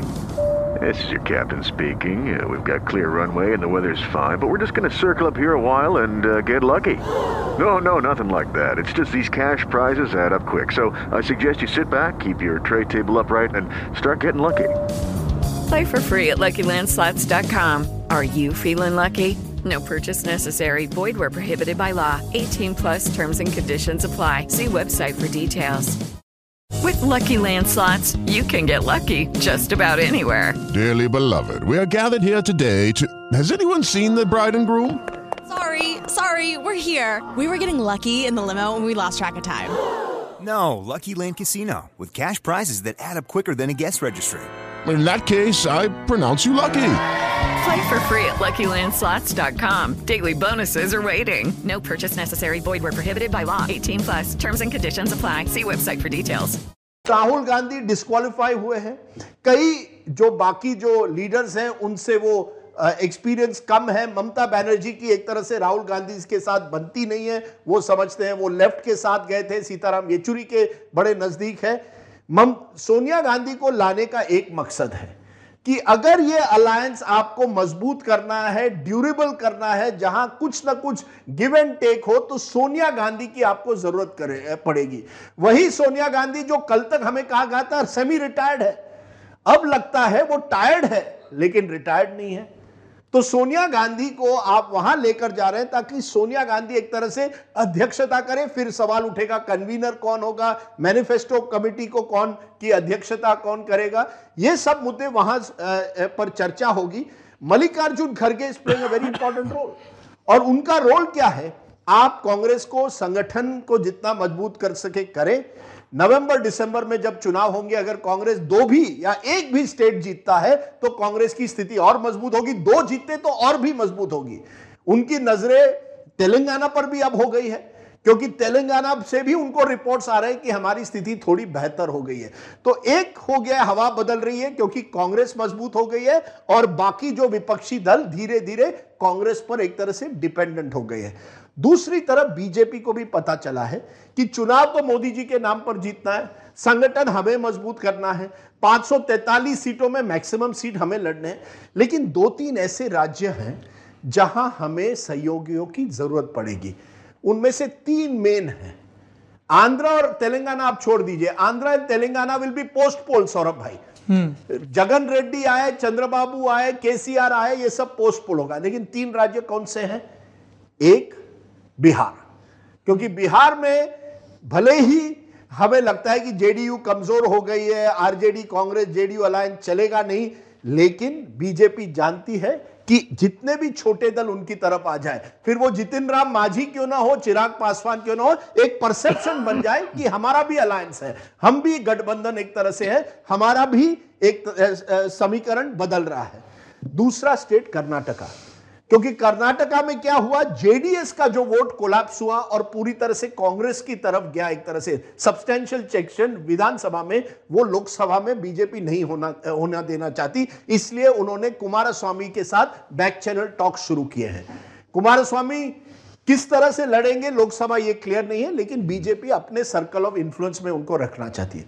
और तीसरा बड़ा राज्य है महाराष्ट्र, जो पिछले एक महीने में हुआ है, बीजेपी इसको कई दिनों से, कई हफ्तों से, महीनों से इस पर सोच रही थी कि ये महाविकास आघाड़ी को हमें तोड़ना है, जिसमें वो सफल हो गई है, ताकि अब जो है गणित में कम से कम, केमिस्ट्री किसके तरफ जाएगी ये अलग बात है महाराष्ट्र में, लेकिन गणित जो है अरिथमेटिक में बीजेपी अब 40+ हो गई है, 40%+, जिससे बीजेपी को लगता है उनकी स्थिति मजबूत हो गई है। मेरा यह कहना है सवाल जो हवा बदली है वो इस तरह से बदली है। 3-4 महीने पहले ऐसा लगा था 2024 इज डन डील, इसमें बीजेपी 300+ तो आना ही आना है। पिछले कुछ महीनों से जो समीकरण इन तीन महत्वपूर्ण राज्यों से आए हैं, बीजेपी का हरियाणा जैसे राज्य में सर्वे का फीडबैक, छोटा राज्य हो, मध्य प्रदेश से जो फीडबैक आ रहा है, उससे बीजेपी को लगता है अगर हमको सेफ्टी चाहिए तो हमें इन विरोधी दलों को धीरे धीरे तोड़ना पड़ेगा। आज तो महाराष्ट्र हुआ है, आप देखिएगा अगले 2-3 महीनों में और ऐसे प्रयास हो गए। इसलिए जब राहुल जी कहते हैं कि जयंत चौधरी जा रहे हैं, ठीक है आज जा रहे हैं, 3 महीने बाद कहां जाएंगे ये सवाल उठता है। आज जेडीयू नीतीश कुमार अध्यक्षता करके वहां जा रहे हैं, कल जेडीयू के उसी तरह से इकट्ठा रहेगा, इस पर सवाल है। कई दलों पर there is talk that even in Uttar Pradesh हम कोई नई समीकरण करेंगे। तो बीजेपी एक परसेप्शन बनाना चाहता है कि कल तक जो हम अकेला थे, एक मोदी सब पे भारी, अब एक मोदी सबको साथ लेकर एक नया एनडीए, जहां ड्राइवर बीजेपी है, बाकी को पैसेंजर्स है, लेकिन बदला है। उसी तरह से कांग्रेस भी जान गया है। आप सोचिए ना, Congress could have told Arvind Kejriwal नहीं आना है, मत आइए अगली मीटिंग पे, अब you can not, but Congress ने बैक चैनल तो कम से कम शुरू किया है अरविंद केजरीवाल के साथ, ताकि एक परसेप्शन बढ़ जाए। अब उसमें चैलेंज अब होगा सीट डिस्ट्रीब्यूशन, जब होगा वो दोनों के लिए चैलेंज होगा, लेकिन हवा जो है strong NDA led by mister Modi, strong opposition with Congress at the centre is becoming the new politics. Rajdeep बार बार क्यों कह रहे हैं ये मैं आपको नंबर से एक्सप्लेन कर देता हूं। इत्तेफाकन इस बार की जो इंडिया टुडे मैगजीन है उसकी कवर स्टोरी भी बीजेपी के गेम प्लान पे है और क्यों बीजेपी को मिशन डिमोलिशन मोड में जाना पड़ रहा है, दूसरी पार्टियों में तोड़फोड़ करनी पड़ रही है। Just look at the numbers. Haryana में बीजेपी अपने पीक पर है, 10 में 10 जीती है। इस लोकसभा चुनाव के बाद विधानसभा चुनाव हुए थे जहां पर उन्हें जेजेपी के साथ गठबंधन में सरकार बनानी पड़ी और कांग्रेस 30-32 विधायकों के साथ मजबूत स्थिति में पहुंची। तो यहां पे बीजेपी के लिए आगे मुश्किल टर्फ है। हिमाचल प्रदेश 4 की 4 सीटें बीजेपी जीती थी, बुरी तरह चुनाव हारी है, कांग्रेस सत्ता में आई है। कर्नाटका में बीजेपी के पास 25 सीटें थीं, 28 में से बीजेपी यहाँ बुरी तरह चुनाव हार चुकी है। झारखंड लोकसभा की 14 सीटें हैं, बीजेपी के पास 11, बीजेपी यहाँ विपक्ष में है, चुनाव बुरी तरह हारी है। उड़ीसा में 20 में उनके पास 8 सीटें थी, लेकिन उसके बाद जो स्थानीय निकाय के चुनाव हुए, पंचायत के चुनाव हुए, उसमें बीजेडी ने एक तरफा झाड़ू लगाई है। तमिलनाडु 39 है, वहाँ पे उनका खाता नहीं है। महाराष्ट्र में 48 में बीजेपी के पास 23 थी, 18 शिवसेना की जोड़ के और एक निर्दलीय जोड़ के वो कंफर्टेबल पोजीशन में थे। अभी लग रहा है कि महाराष्ट्र में उन्होंने अपने आप को ठीक पोजीशन कर लिया है। क्यों ये खबरें आ रही कि उत्तर प्रदेश में राजभर के साथ या बिहार में मांझी के साथ या चिराग के साथ, उसकी वजह ये है कि यूपी में वो ऑलरेडी 62 पर हैं, उनको वो कंसोलिडेशन चाहिए। बिहार में वो 17 सीटों पर थे, जेडीयू 16 पर थी, तो वो 17 बचा के रखें या उसमें बढ़ा पाएं, उसके लिए बहुत ज़रूरी है कि उनके साथ कुछ नए आए। नाउ लुक एट पंजाब, 13 सीटें थी, 2 बीजेपी के पास आई थी, 2 अकाली के पास। अकाली और बीजेपी की क्या स्थिति हुई विधानसभा चुनाव में सबको नज़र आ रहा है। दक्षिण के राज्यों में जाएँ, छत्तीसगढ़ 11 में 9 सीटें जीते थे, छत्तीसगढ़ में बीजेपी विपक्ष में है, बुरी तरह हारी थी 2018 में। 2023 में भी कोई बहुत मजबूत स्थिति में नहीं दिख रही है। मध्य प्रदेश और राजस्थान को लेकर भी यही बात कही जा रही है। राजस्थान में बीजेपी ने क्लीन स्वीप मारा था, सारी की सारी सीटें जीती थी, और मध्य प्रदेश में 1 सीट छिंदवाड़ा की छोड़ के सब जीती थी, लेकिन यहाँ पर भी बीजेपी एक मुश्किल लड़ाई में फंसी हुई है। तेलंगाना में 17 में 4 आई थी, अभी टी एस सुधीर जी बोल रहे थे कि बीजेपी की स्थिति मजबूत नहीं। तो बीजेपी को ये दिख रहा है राज्य दर राज्य की वो एक मुश्किल लड़ाई में है, इसलिए नए एलाइज को लाना, पुराने को फिर से लाना, एक वर्केबल पर्दे के आगे या पर्दे के पीछे का गठबंधन बनाना। और इसीलिए नीतीश कुमार बार बार ये बात कह रहे हैं कि अगर विपक्ष एक कैंडिडेट देने में ज़्यादातर सीटों पे कामयाब हो जाता है, तो ये एक बड़ी चीज़ है। अब देखना ये है कि ये 71 के चुनाव जैसी बड़ी चीज़ है जहाँ पर कहा सबने कहा इंदिरा हटाओ, इंदिरा ने उसी को शक्ति बना लिया और कह दिया गरीबी हटाओ, या फिर ये 77 की एकता है जहाँ पे सबने फिर कहा इंदिरा हटाओ और उस बार जनादेश उनके हक में गया विपक्षी दलों के। एक मैं आप दोनों के पास आऊँगा। जतिन से एक टिप्पणी मैं चाहता हूँ। Jatin are you there? Jatin, मैं बस आपसे ये जानना चाहता हूँ कि बीजेपी ने कुछ अभी बदलाव किए हैं, कई प्रदेश अध्यक्षों को बदला है और मंत्रिपरिषद में भी बदलाव की जोर शोर से चर्चा है, इस पर आपका टेक जानना चाहता हूँ, उसके पीछे के फैक्टर्स और लेटेस्ट दिल्ली में क्या खबरें जो कई दफ़ा सबसे पहले अफवाहों की शक्ल में सामने आती। कई मंत्रियों के पेशानी पर पसीना है कि रहेंगे या जाएंगे, मंत्रालय तो नहीं बदल दिया जाएगा। इनफैक्ट अगले 3-4 हफ्ते के मंत्रालय रिलेटेड सार्वजनिक कार्यक्रमों के कमिटमेंट में भी झिझक है उनको। देखिए, एक लिस्ट तो आ चुकी है कि 22 तारीख को पीएम रोजगार मेला करेंगे और उस रोजगार मेला के लिए सबकी ड्यूटी लग चुकी है, तो सेशन से पहले कैबिनेट रिशफल होता है, उसकी संभावना कम पर इस सरकार में कुछ भी कहा जा सकता है। पर सौरभ, इतना है कि आप अगर आप कुछ घरों में जाएंगे तो आपको शांति, पूजा पाठ और हवन के धुएं दिखने शुरू हो गए हैं और कह दिया जाता है कि मंत्री जी अंदर मीटिंग में है, तो धुएं से लग रहा है कि ये देखिए कुछ जैसे तेलंगाना की खास तौर पे बात करूं, जो राजदीप कह रहे थे कि 2-3 राज्य हैं जहां उनको अलायंस की बड़ी जरूरत है, महाराष्ट्र, कर्नाटक और बिहार। सौरभ, इसको आगे बढ़ाते हुए मैं एक चीज और कहना चाहूंगा, 3 ऐसे राज्य हैं जो बीजेपी की पिछली बार नई टेरिटरी रही जिसने उसको 282 से 300 के पार लगे। नई टेरिटरी मतलब जहां उनका अपना एक पैठ और बढ़ाई, बंगाल, तेलंगाना, उड़ीसा। और तेलंगाना में इतनी इनफाइटिंग है कि पार्टी के लोग भी मानते हैं कि वहाँ जो सिस्टम है, जो पार्टी का स्ट्रक्चर है, वो कोलैप्स कर चुका है। मैं ये शब्द में इस्तेमाल करना चाहता, बट कर्नाटका, तेलंगाना, तमिलनाडु, वहां थोड़ा कॉन्ट्रैक्टर पॉलिटिक्स है, जो लोग कॉन्ट्रैक्टिंग के बिजनेस में है वही आपको पॉलिटिक्स में भी दिखेंगे। तो बीजेपी की वहां जो एक अपना स्टाइल ऑफ पॉलिटिक्स थी, काडर, बूथ ये सब नहीं। कर्नाटक में भी जाएंगे तो वहां आपको पन्ना प्रमुख और ये सब कॉन्सेप्ट नहीं दिखता है, वहां अलग। तो वहां तेलंगाना में बंडी संजय को लेकर और खासतौर पे जो लोग बाहर से आए, इटला राजेंद्र और कमल राजगोपाल रेड्डी जो पीछे बायपोल जीते, उन लोगों में खूब डिफरेंसेस हो गए थे। बंडी संजय पार्टी कैडर में पॉपुलर हैं, मुन्नूर कापू कास्ट से आते हैं, उनकी कास्ट सिग्निफिकेंट है, बट ये लोग सब रीजनल स्तर पे। इटला राजेंद्रन फाइनेंस मिनिस्टर थे, बाहर बीआरएस से आके बायपोल जीत गए। पिछले कुछ दिनों पहले केसीआर ने मीटिंग में कहा कि ये बेशक विपक्ष में जो भी काम करें सरकारी अफसरों को कहा इनके कर दिया करें, तो वो उसके लिए क्या। और पार्टी को बड़ी मशक्कत करनी पड़ी, इतनी मशक्कत करनी पड़ी कि किशन रेड्डी को भी वहां मनाया गया और हो सकता है ऐसी एक चर्चा है कि किशन रेड्डी मंत्री रहते हुए कंटिन्यू कर दें। और उसका एग्जाम्पल दिया जा रहा है कि महेंद्रनाथ पांडे उसके जब यूपी के थे तो वो थोड़ा टाइम रहे, विजय सांपला रहे, अमित भाई रहे, जब वर्किंग प्रेसिडेंट का कॉन्सेप्ट लाया गया और नड्डा जी को वर्किंग प्रेसिडेंट कहा गया। सबसे ज्यादा जो कैबिनेट रिशफल को लेकर आप कह रहे हैं, मैं पहले इसका आपका कंप्लीट, पंजाब में जैसे सुनील जाखड़ को लाया गया तो वो एक कि वहां का एक कांग्रेस का जो लोगों को लाए उनको आपस में एडजस्टमेंट हो जाए, वहां पे बीजेपी हमेशा 3-4 डिस्ट्रिक्ट की पार्टी रही है सौरभ, गुरदासपुर, जलंधर, इन 2-3 डिस्ट्रिक्ट की जहाँ पे सब्सटेंशियल हिंदू पॉपुलेशन है। ये 2 अध्यक्ष का हुआ। मध्य प्रदेश की बहुत सुख बुगाहट थी, लोगों ने नरेंद्र सिंह तोमर और प्रहलाद पटेल तक का नाम चला गया और मोटे तौर पर माना गया कि वही कंटिन्यू करेंगे।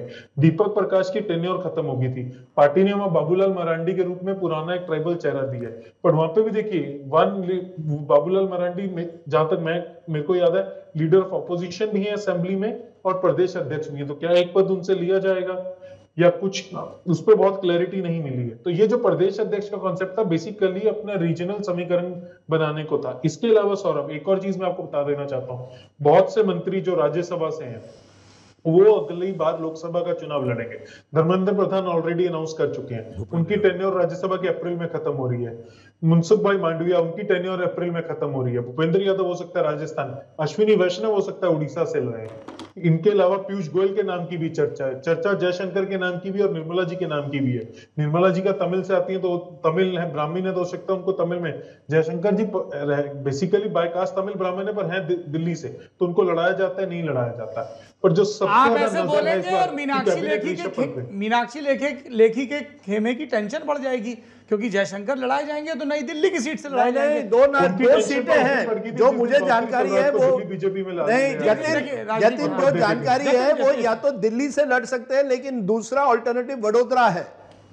वडोदरा बीजेपी के लिए बहुत सेफ सीट, हाँ वडोदरा से लड़ सकते हैं। लेकिन ये अश्विनी वैष्णव उड़ीसा कह रहे हैं, पर अश्विनी वैष्णव के खेमे से जुड़े लोगों को कहना है कि अगर वो ठीक है वो उड़िया धारा प्रवाह बोलते हैं, उड़िया उड़ीसा काडर के अधिकारी रहे हैं, पर रहने वाले राजस्थान के हैं, तो पार्टी में कई लोग और उनसे जुड़े सूत्रों कहना है कि भाई लड़ाएगी पार्टी तो राजस्थान की किसी शहरी सीट से लाए, मसलन जयपुर की सीट, पॉसिबल हो सकता है। बट मैं ये कह रहा हूं, और दूसरा ये भी है कि क्या वो टेक्नोक्रेट ब्यूरोक्रेट को अभी संसदीय राजनीति में ये लोकसभा वाले जो रोजमर्रा की चीजें होती हैं क्या उसमें खपाना चाहेंगे, ये एक चीज है।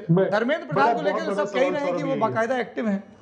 बहुत बड़ा सवाल है कि जितने भी राज्यसभा वाले हैं क्या वो लोकसभा में आना चाहेंगे, क्योंकि लोकसभा के आपको डेली आपके घर 100-200 लोग आएंगे, उनका खाने का चाय पीने का व्यवस्था, किसी को एम्स की पर्ची लिखवानी है जी। और भूपेंद्र यादव का आप कह रहे हैं टिकट की बुकिंग करवानी है, जतिन भूपेंद्र यादव का आप कह रहे हैं राजस्थान, पर भूपेंद्र यादव के बारे में एक संभावना ये भी है कि वो हरियाणा के महेंद्रगढ़ से चुनाव लड़े।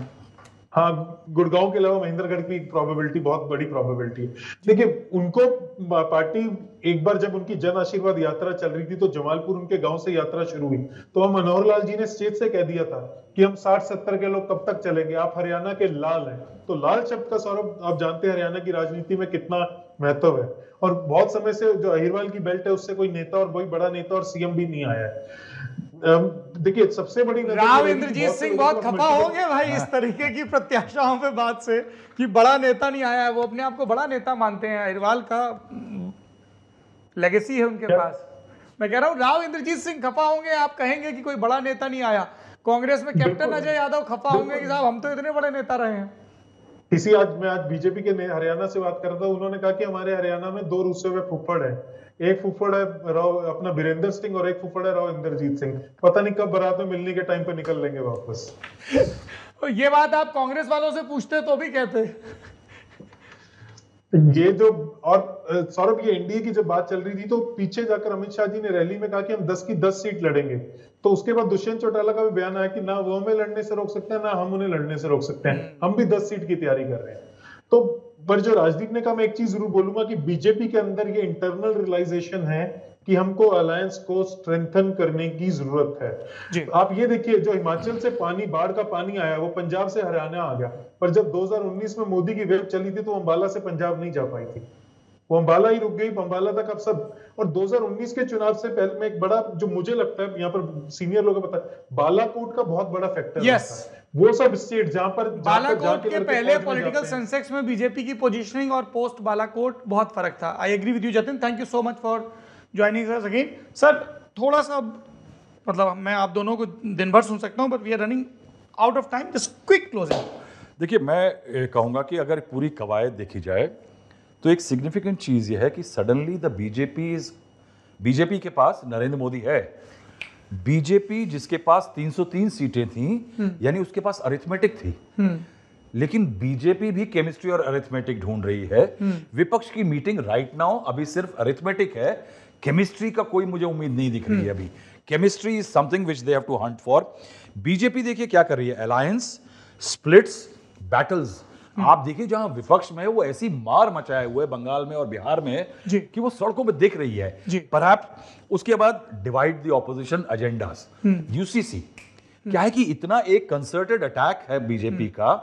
उसमें इंटरेस्टिंग चीज ये है कि बीजेपी अगर कुल मिलाकर के देखें तो 255 सीटें ऐसी हैं 14 नॉर्थ और नॉर्थ वेस्ट की स्टेट्स में जहां 300 सीटें बीजेपी जीती थी 255, 298 आउट ऑफ 330 सीट्स 14 राज्यों में जीत गई थी, 26 अबव द हाफवे मार्क। यानी BJP has a lot to lose in these states, क्योंकि और उसका नया कल्टीवेशन नहीं हुआ है जहां से नई सीटें जीत पाए।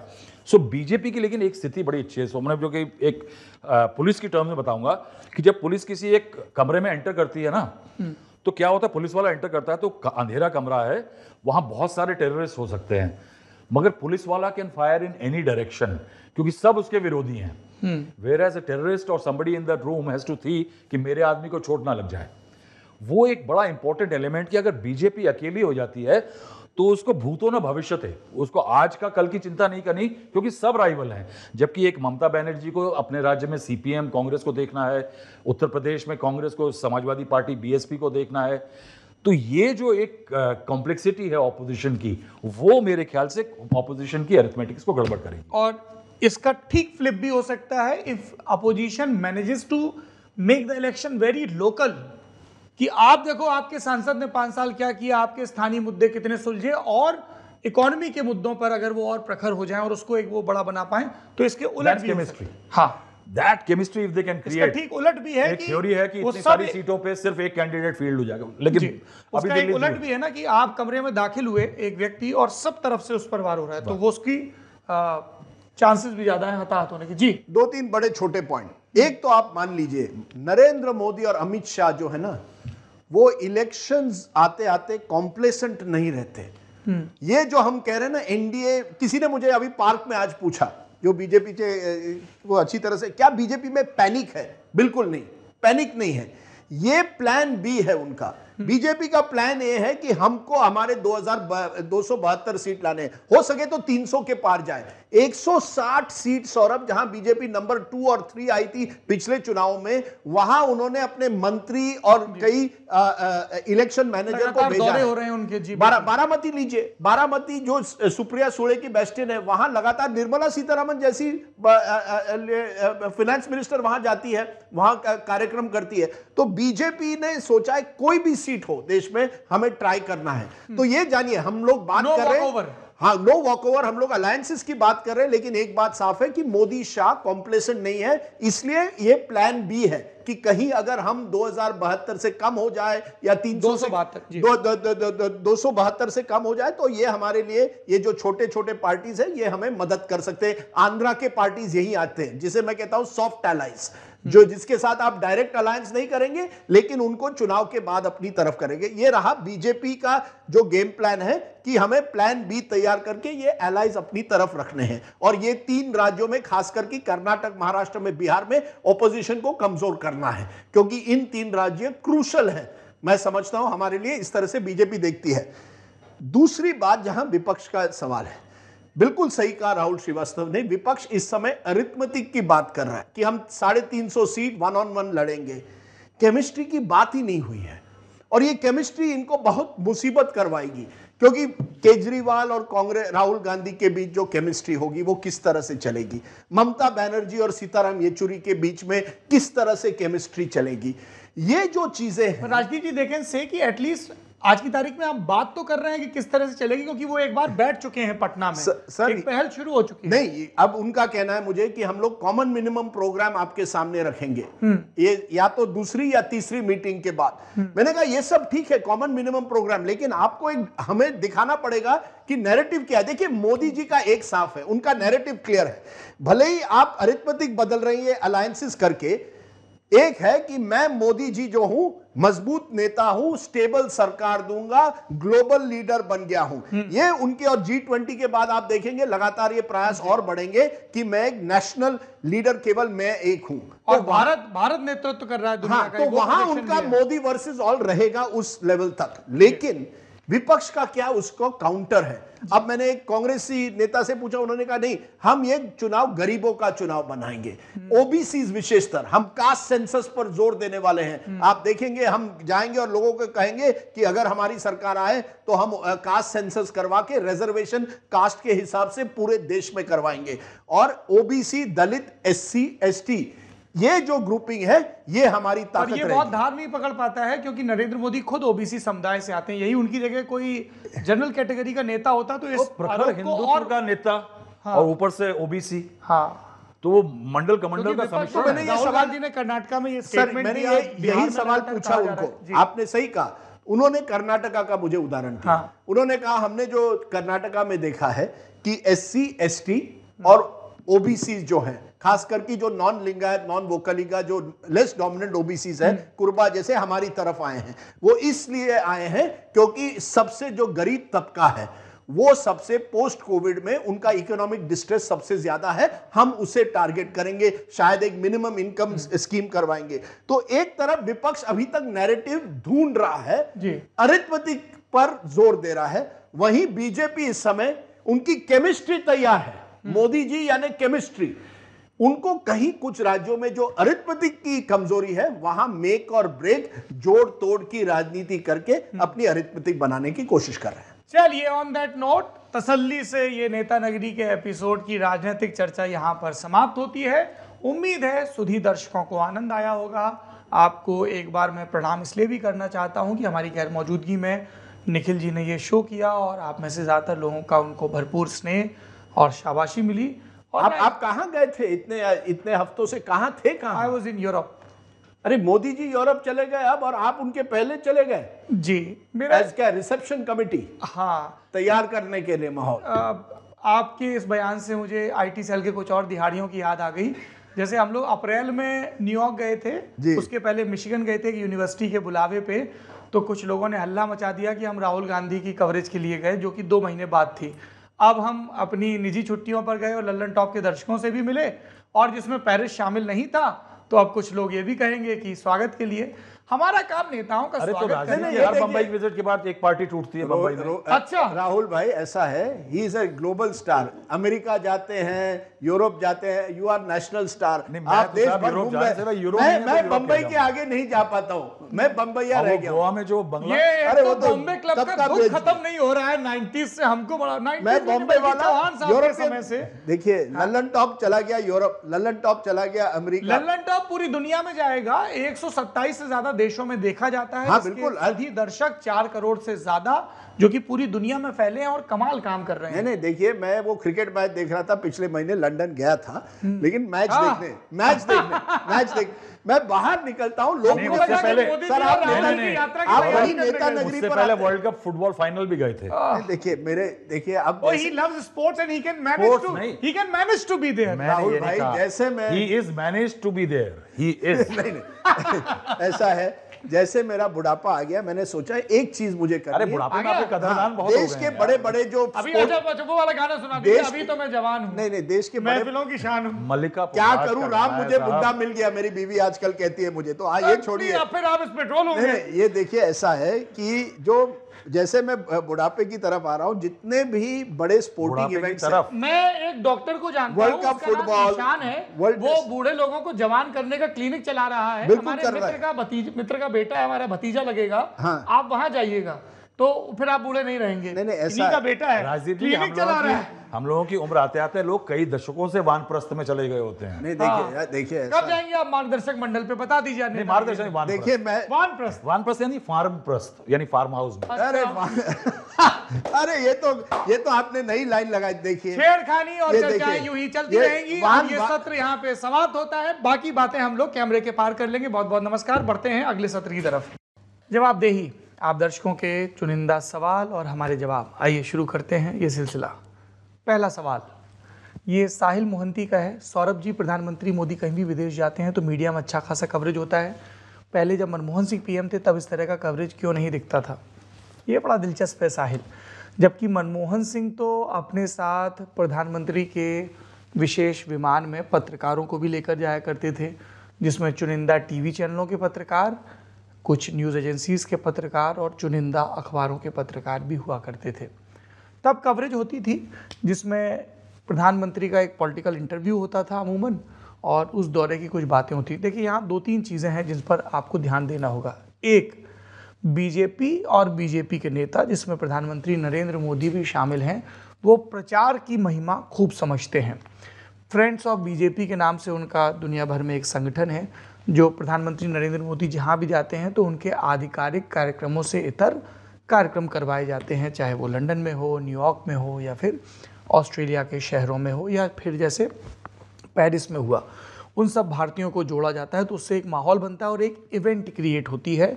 और इस सब में बीजेपी माहिर है कि किस तरीके से इन कार्यक्रमों का आयोजन किया जाए, उसके लिए कैसे मोमेंटम बिल्ड किया जाए।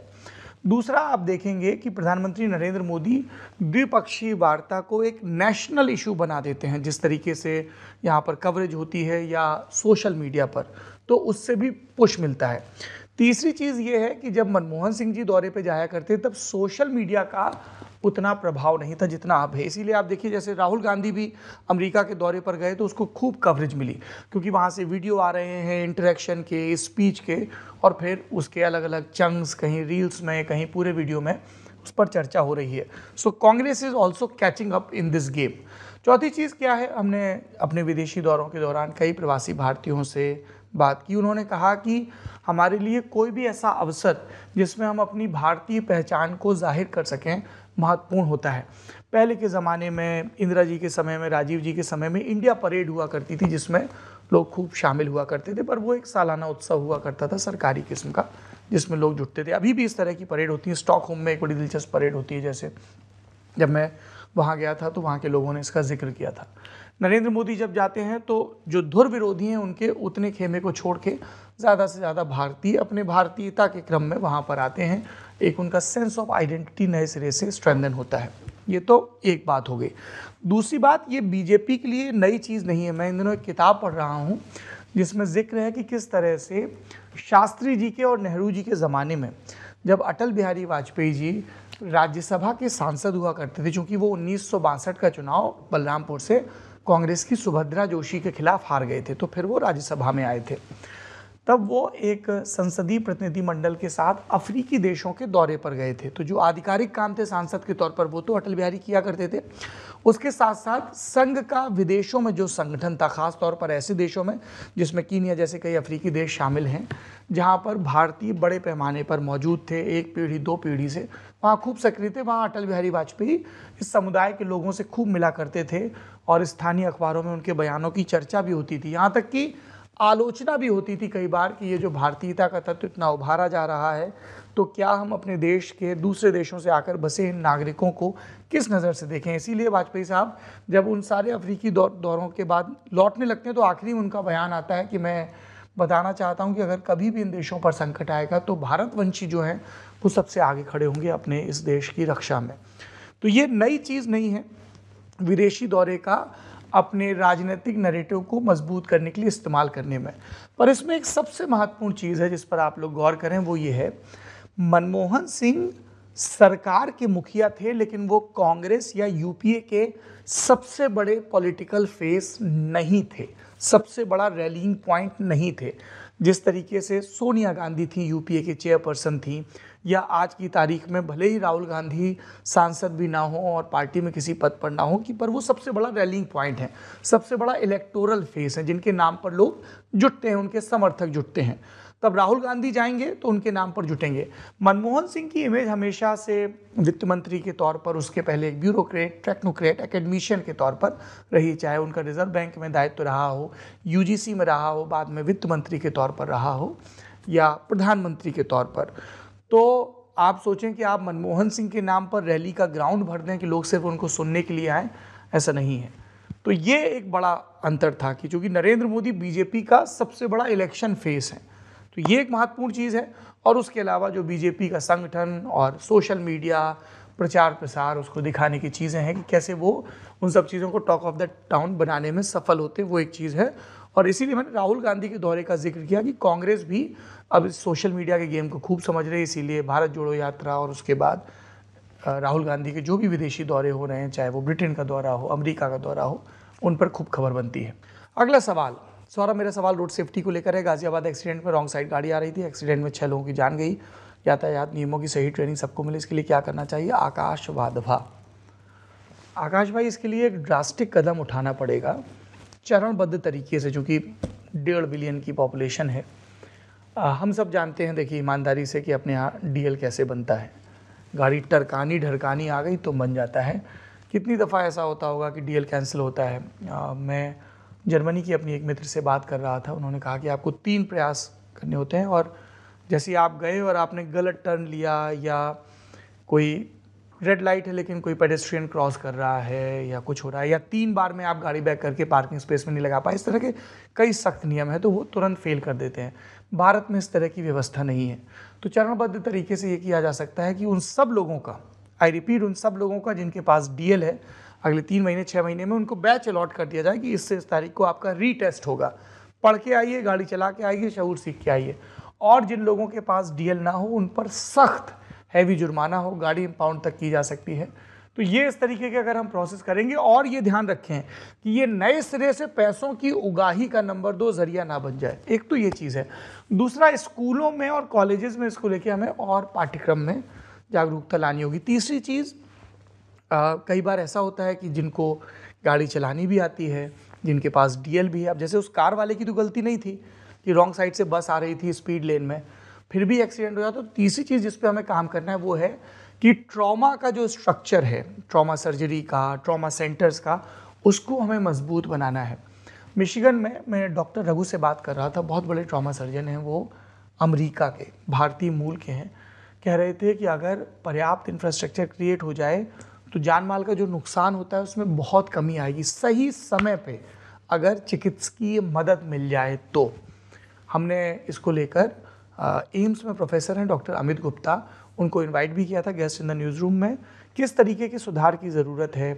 और पिछले दिनों आपने देखा होगा जब ये खबर हमने रिपोर्ट की थी तो प्रमोद पीयूष तिवारी हैं, रोड सेफ्टी एक्सपर्ट, उनकी भी बाइट थी, वो भी बता रहे थे कि हमारी सड़कों के निर्माण में किस तरह की तकनीकी गड़बड़ियाँ हैं जिसकी वजह से कई बार एक्सीडेंट हो जाते हैं, कितने सुधार की ज़रूरत है। तो बहुत मिल के काम करना पड़ेगा, लॉन्ग टर्म का प्लान बनाना पड़ेगा। अगला सवाल, सर अब आप यूरोप गए थे, वहाँ आपको क्या पसंद आया, फ्रांस क्यों नहीं आया? आकाश वाधवा पूछ रहे हैं। दोस्त, यूरोप बहुत बड़ा है तो 14-15 दिन में कितने ही देश आ सकते हैं। तो इस बार मैं 5 शहर किए थे, मैंने 5 देश 5 शहर, स्टॉकहोम, बर्लिन, प्राग, वियना और ज्यूरिख और उसके आसपास के कुछ इलाके। मुझे यूरोप में क्या पसंद आया, स्वीडन और जर्मनी और ऑस्ट्रिया, यहाँ के नागरिकों से संवाद किया, मुझे उनका सोशल सिक्योरिटी सिस्टम बहुत ज़्यादा पसंद आया। टैक्स बहुत हैवी है, 30% 40% तक टैक्स रहता है, पर वो अपने बुज़ुर्गों का, अपने विद्यार्थियों का या जिनका रोज़गार चला गया उनका जिस तरह से ख्याल रखते हैं वो बहुत अद्भुत है। शहरों की बसाहट बहुत दुरुस्त है, कूड़े को लेकर, ट्रैफिक को लेकर, नियम कानूनों को लेकर बड़ी पाबंदी है, तो वो बहुत अच्छी चीज़ है। पब्लिक ट्रांसपोर्ट बहुत मजबूत है, दे रियली इनकरेज। गाड़ियों की पार्किंग को लेकर बड़ी सख्ती है, आप यूं ही कहीं नहीं लगा सकते किसी भी सड़क पे कहीं, बहुत फिक्स जगह है। तो जाहिर सी बात है जब आपको लगे यार इतना बवाल है, पार्किंग ही खोजते रहोगे, इससे अच्छा पब्लिक ट्रांसपोर्ट लो। और पब्लिक ट्रांसपोर्ट आपको एंड टू एंड उपलब्ध है, आपके घर के नियरेस्ट कोई बस स्टैंड होगा, वहाँ से आप बस लेंगे। किसी को व्हील चेयर की ज़रूरत है तो वो ड्राइवर कंडक्टर खुद उतर के आएगा, बस झुकेगी, आप उसको चला सकते हैं। तो बहुत ही अलग अलग किस्म के यूज़र के हिसाब से फ्रेंडली बस हैं, ट्रॉम हैं, ट्रेनें हैं। आप अपनी साइकिल के साथ जा सकते हैं, आप अपने पेट्स के साथ जा सकते हैं, उसके लिए रिजर्व कंपार्टमेंट है। तो इस तरह की बहुत सारी चीज़ें हैं। जब आप पब्लिक ट्रांसपोर्ट पर इतना ज़ोर देंगे तो आपका ट्रैफिक भी बेहतर रहेगा और आपका कार्बन एमिशन भी बेहतर रहेगा। तो ये एक चीज़ है जो हम देख सकते हैं, सीख सकते हैं। पैदल चलने पे बड़ा ज़ोर है, काम करते नज़र आते हैं लोग। फिज़िकल एक्टिविटीज़ पे बड़ा ज़ोर है, जैसे स्वीडन में लोगों के पास नावें होती हैं, वो झील के किनारे जाएंगे। आउटडोर एक्टिविटीज़ पे बड़ा ज़ोर है। बर्लिन में म्यूज़िक का सीन बहुत अच्छा है, जैसे हम लोग एक जैज़ क्लब में गए थे और क्या अद्भुत संगीत, 2 घंटे तक सिर्फ आप इंस्ट्रूमेंट्स को सुन रहे हैं और उसके म्यूज़िकल नोट्स पे ऊपर नीचे हो रहे हैं भावनात्मक रूप से। ऐसी बहुत सारी चीज़ें, बहुत मेल्टिंग पॉट है, अलग अलग राष्ट्रीयताओं के लोग आते हैं। हमारे भारत के लोग खूब हैं, स्वीडन में खूब लोग मिले, बर्लिन में मिले, ज्यूरिख में मिले, प्राग और वियना में भी, और बहुत अच्छा कर रहे हैं जो भारतवंशी हैं वहाँ पर। किसी का रेस्टोरेंट है, किसी की किसी और सर्विस इंडस्ट्री में, IT के लोग बहुत ज़्यादा हैं, bakery, I can talk on and on and on. तो मुझे सबसे ज़्यादा वहाँ की सोशल सिक्योरिटी का सिस्टम, वहाँ का पब्लिक ट्रांसपोर्ट, वहाँ के लोगों, जैसे स्विट्ज़रलैंड आप जाएंगे वहाँ के लोग अपने देश को लेकर बड़े फ़िक्रमंद हैं और बड़ा उनका आग्रह रहता है कि हम अपने देश की बनी चीज़ें खरीदें। तो चिप्स का पैकेट हो, जूतों का पैकेट हो, आप उनको बहुत है कि ठीक है आप बाहर से आ रहे हैं। वहाँ पे अमरीकी खाद्य कंपनियों का ज़्यादा बोलबाला नहीं है, चाहे कॉफ़ी का मामला हो, चाहे भोजन का मामला हो।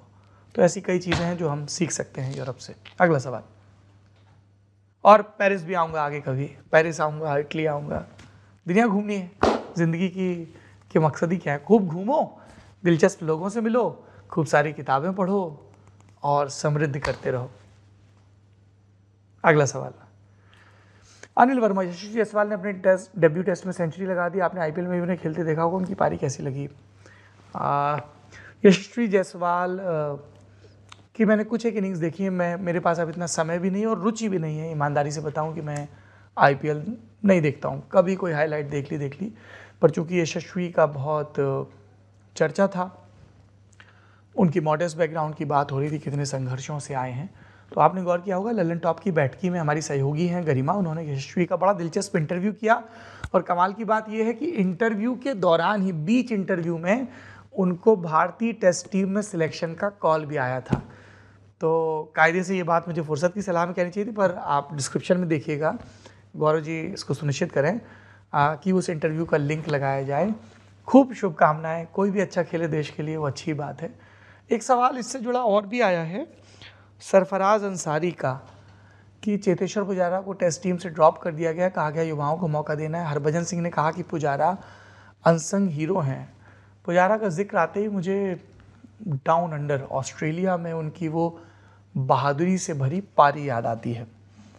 क्या कमाल का खेले, कितने वार सहे शरीर पर भी, उस पर एक बहुत अच्छी डॉक्यूमेंट्री भी बनी है।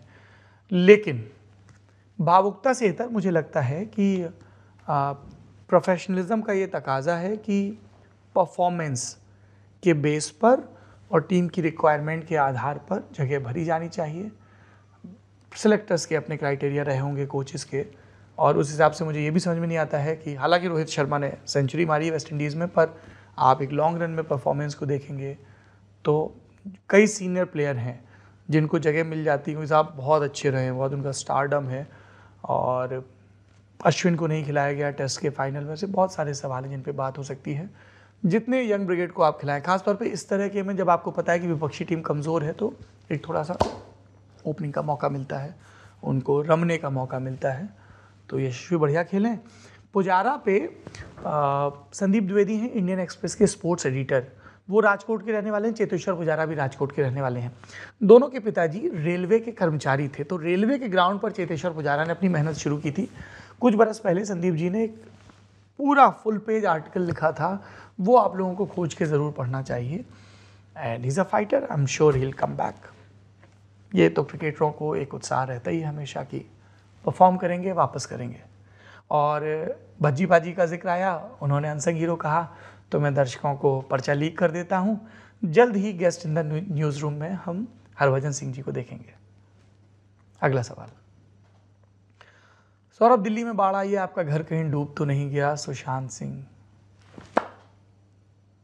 मेरा घर नहीं डूबा है और मैं वैसे भी थोड़ा ऊपर के फ्लोर पे रहता हूँ, लेकिन बहुत लोगों के घर डूबे हैं। मैं वसंत कुंज की तरफ रहता हूँ तो वहाँ पे तो पानी नहीं है, पर हमारे साथी लगातार रिपोर्टिंग कर रहे हैं। नोएडा के इलाके, दिल्ली के इलाके, बहुत सारे घर डूबे हैं। झुग्गी झोपड़ियाँ, गरीब को ही सबसे पहले मार पड़ती है, देखिए है ना, मध्य वर्ग को भी पड़ी है।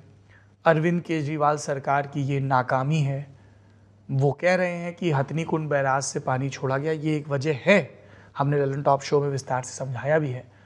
भाजपा जो एमसीडी में इतने लंबे समय तक रही है ना, यमुना की सफाई, क्योंकि जब हमने विद्वानों से बात की तो सिल्ट का जमना, यमुना का जो कैचमेंट एरिया है वहाँ पर लगातार बसाहट होना, तो दिल्ली की जिम्मेदारी से 2012 तक रही कांग्रेस, क्योंकि आप सारी पार्टियां ये क्या करती हैं, अवैध कॉलोनियों को नियमित कर देंगी, नई कॉलोनियों को बसने से सख्ती से रोकेंगी नहीं, गरीबों के लिए जो अर्बन प्लानिंग होनी चाहिए वो होगी नहीं, सरकारी ज़मीन पे झुग्गियां बनती जाएंगी, झुग्गी माफिया हैं वो अपना काम करते जाएंगे, और फिर एक दिन कभी नदी बढ़ती है, कभी कोर्ट के ऑर्डर से इंक्रोचमेंट खाली होता है तो इन पर मार, तो गरीब सब तरफ से मारा जाता है। झुग्गी माफिया को पैसा दे रहा है, वहाँ जाके बस रहा है और फिर उजड़ भी रहा है। तो ये कई समस्याएं जो एक साथ जुड़ी हैं जिनका समाधान किया जाना चाहिए। दिल्ली में अरविंद केजरीवाल की सरकार है, सबसे ज़्यादा जिम्मेदारी उन्हीं की है।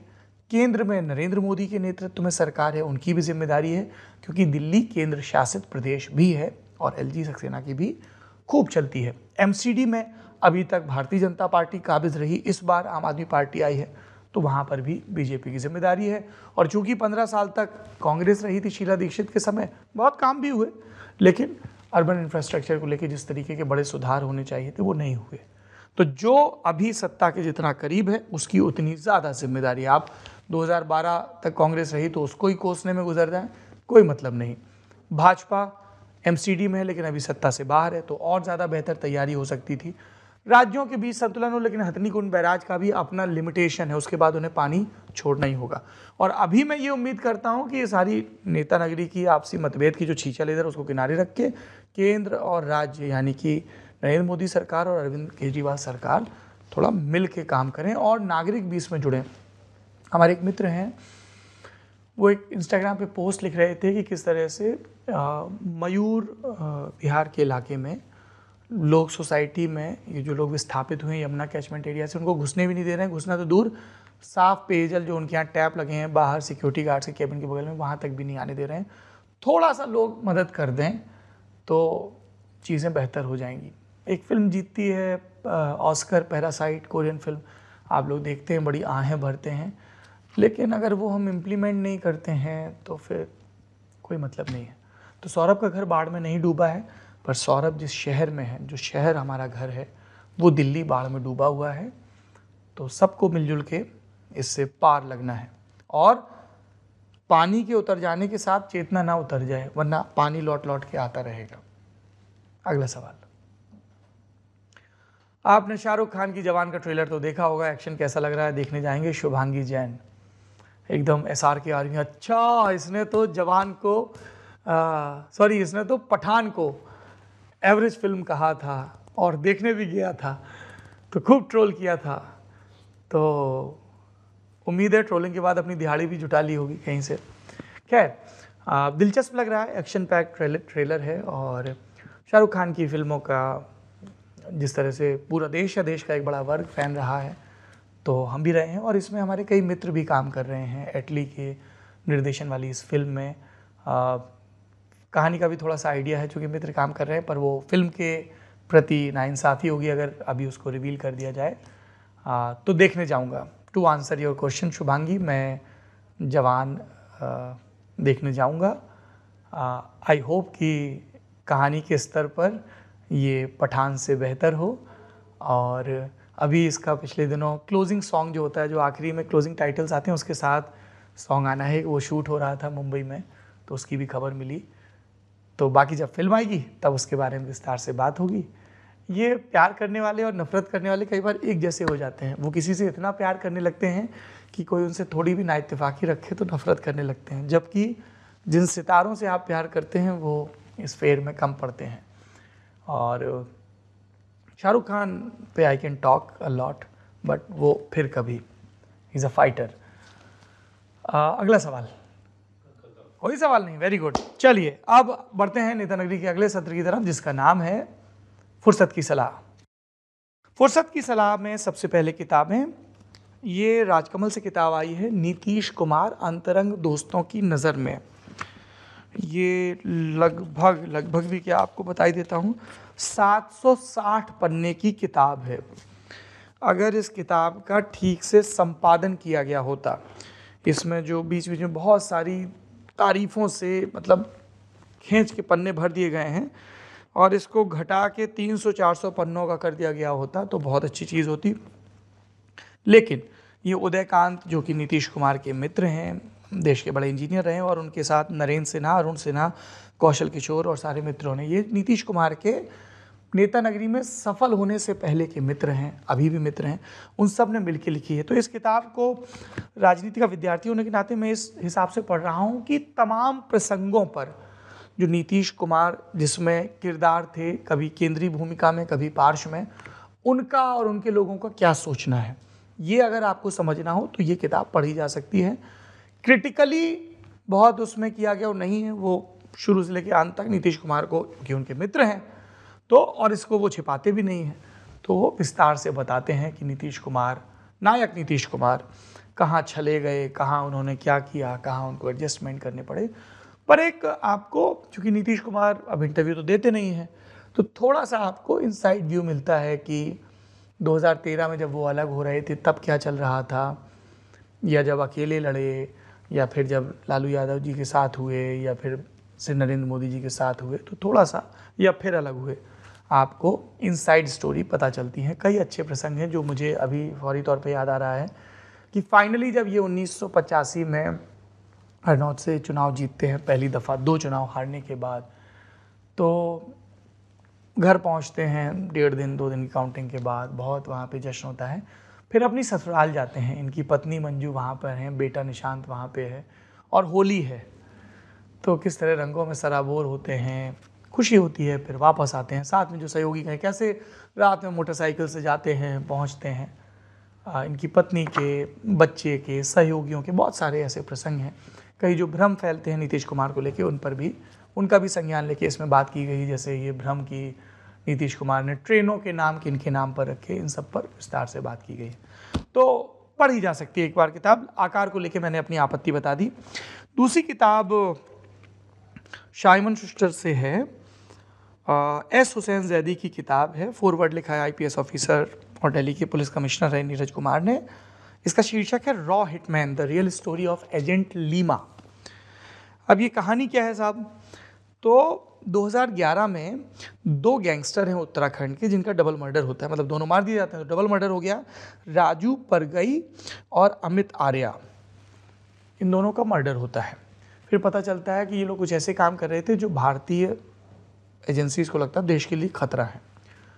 फिर NSG के कमांडो को, जिसका नाम लकी सिंह बिष्ट है, इसके लिए गिरफ्तार किया जाता है हल्द्वानी से, द डे आफ्टर मर्डर, हाँ हल्द्वानी से। लकी सिंह बिष्ट लाल कृष्ण आडवाणी, नरेंद्र मोदी समेत कई VVIPs की सुरक्षा दस्ते का हिस्सा रहे हैं। इसमें फोटो भी है उनकी नरेंद्र मोदी के साथ जब वो गुजरात के प्रधानमंत्री थे। अब क्लेम ये है कि लकी सिंह बिष्ट सिक्योरिटी एजेंसीज के लिए काम करते हैं, हिटमैन का इस तरीके के रोग एलिमेंट्स को हराना, और उनका नाम एजेंट लीमा है। अब लकी सिंह बिष्ट जेल में रहते हैं, फिर बरी होते हैं, सर्विस में क्यों उनको रिटायरमेंट दिया जाता है, पहले के सस्पेंशन हटाए जाते हैं। लकी सिंह बिष्ट, एजेंट लीमा, क्या ये दोनों एक ही लोग हैं या अलग अलग व्यक्ति हैं, दावा क्या है, इन सब के बारे में किताब में विस्तार से बात है। और शुरुआती भूमिका नीरज कुमार ने लिखी, बहुत दिलचस्प लग रही है किताब, इसको पढ़ेंगे और फिर कोशिश करेंगे कि इंटरव्यू भी किया जाए। एक तो मैंने बैठकी का जिक्र किया, इस बार मशहूर वकील Dushyant Dave guest in the news room में हमारे मेहमान हैं, वरिष्ठ वकील हैं और कई महत्वपूर्ण प्रकरणों से जुड़े रहे हैं। इसके अलावा मैं ब्लैक मिरर मुझे बहुत पसंद है, ये एक सीरीज़ है जिसमें हम लोग जो रात दिन इंटरनेट पर रहते हैं, मोबाइल पर रहते हैं, टीवी के, स्मार्ट टीवी के सामने रहते हैं, इन सब के लिए टर्म इस्तेमाल किया जाता है ब्लैक मिरर, काली स्क्रीन, काला शीशा। तो वो किस तरीके से इम्पैक्ट डाल रहा है सोशल रिलेशंस पर, मेंटली, उसको बहुत ही जटिल लेकिन कमाल की और स्केरी कहानियों में बुना जाता है। स्केरी कोई ऐसी नहीं कि वो हॉरर के हिसाब से, किस तरीके से वो प्रभावित कर रही हैं। हर एपिसोड अपने आप एक मुकम्मल कहानी होती है। इसका नया सीज़न आया है, वो देखा जा सकता है। और इसके अलावा एक पुरानी फिल्म है जिसको रिवाइज़ करने का अपना जी हो आया है, क्राउचिंग टाइगर हिडन ड्रैगन, तो वो देखी जाएगी। आप लोग क्या कर रहे हैं इस पर ज़रूर बताइए, क्या पढ़ रहे हैं, क्या सुन रहे हैं, क्या देख रहे हैं। आज का नेता नगरी यहीं समाप्त होता है। आप सबको मेरा बारंबार प्रणाम। बाडा कुछ लल्लन टॉप सुनते हैं।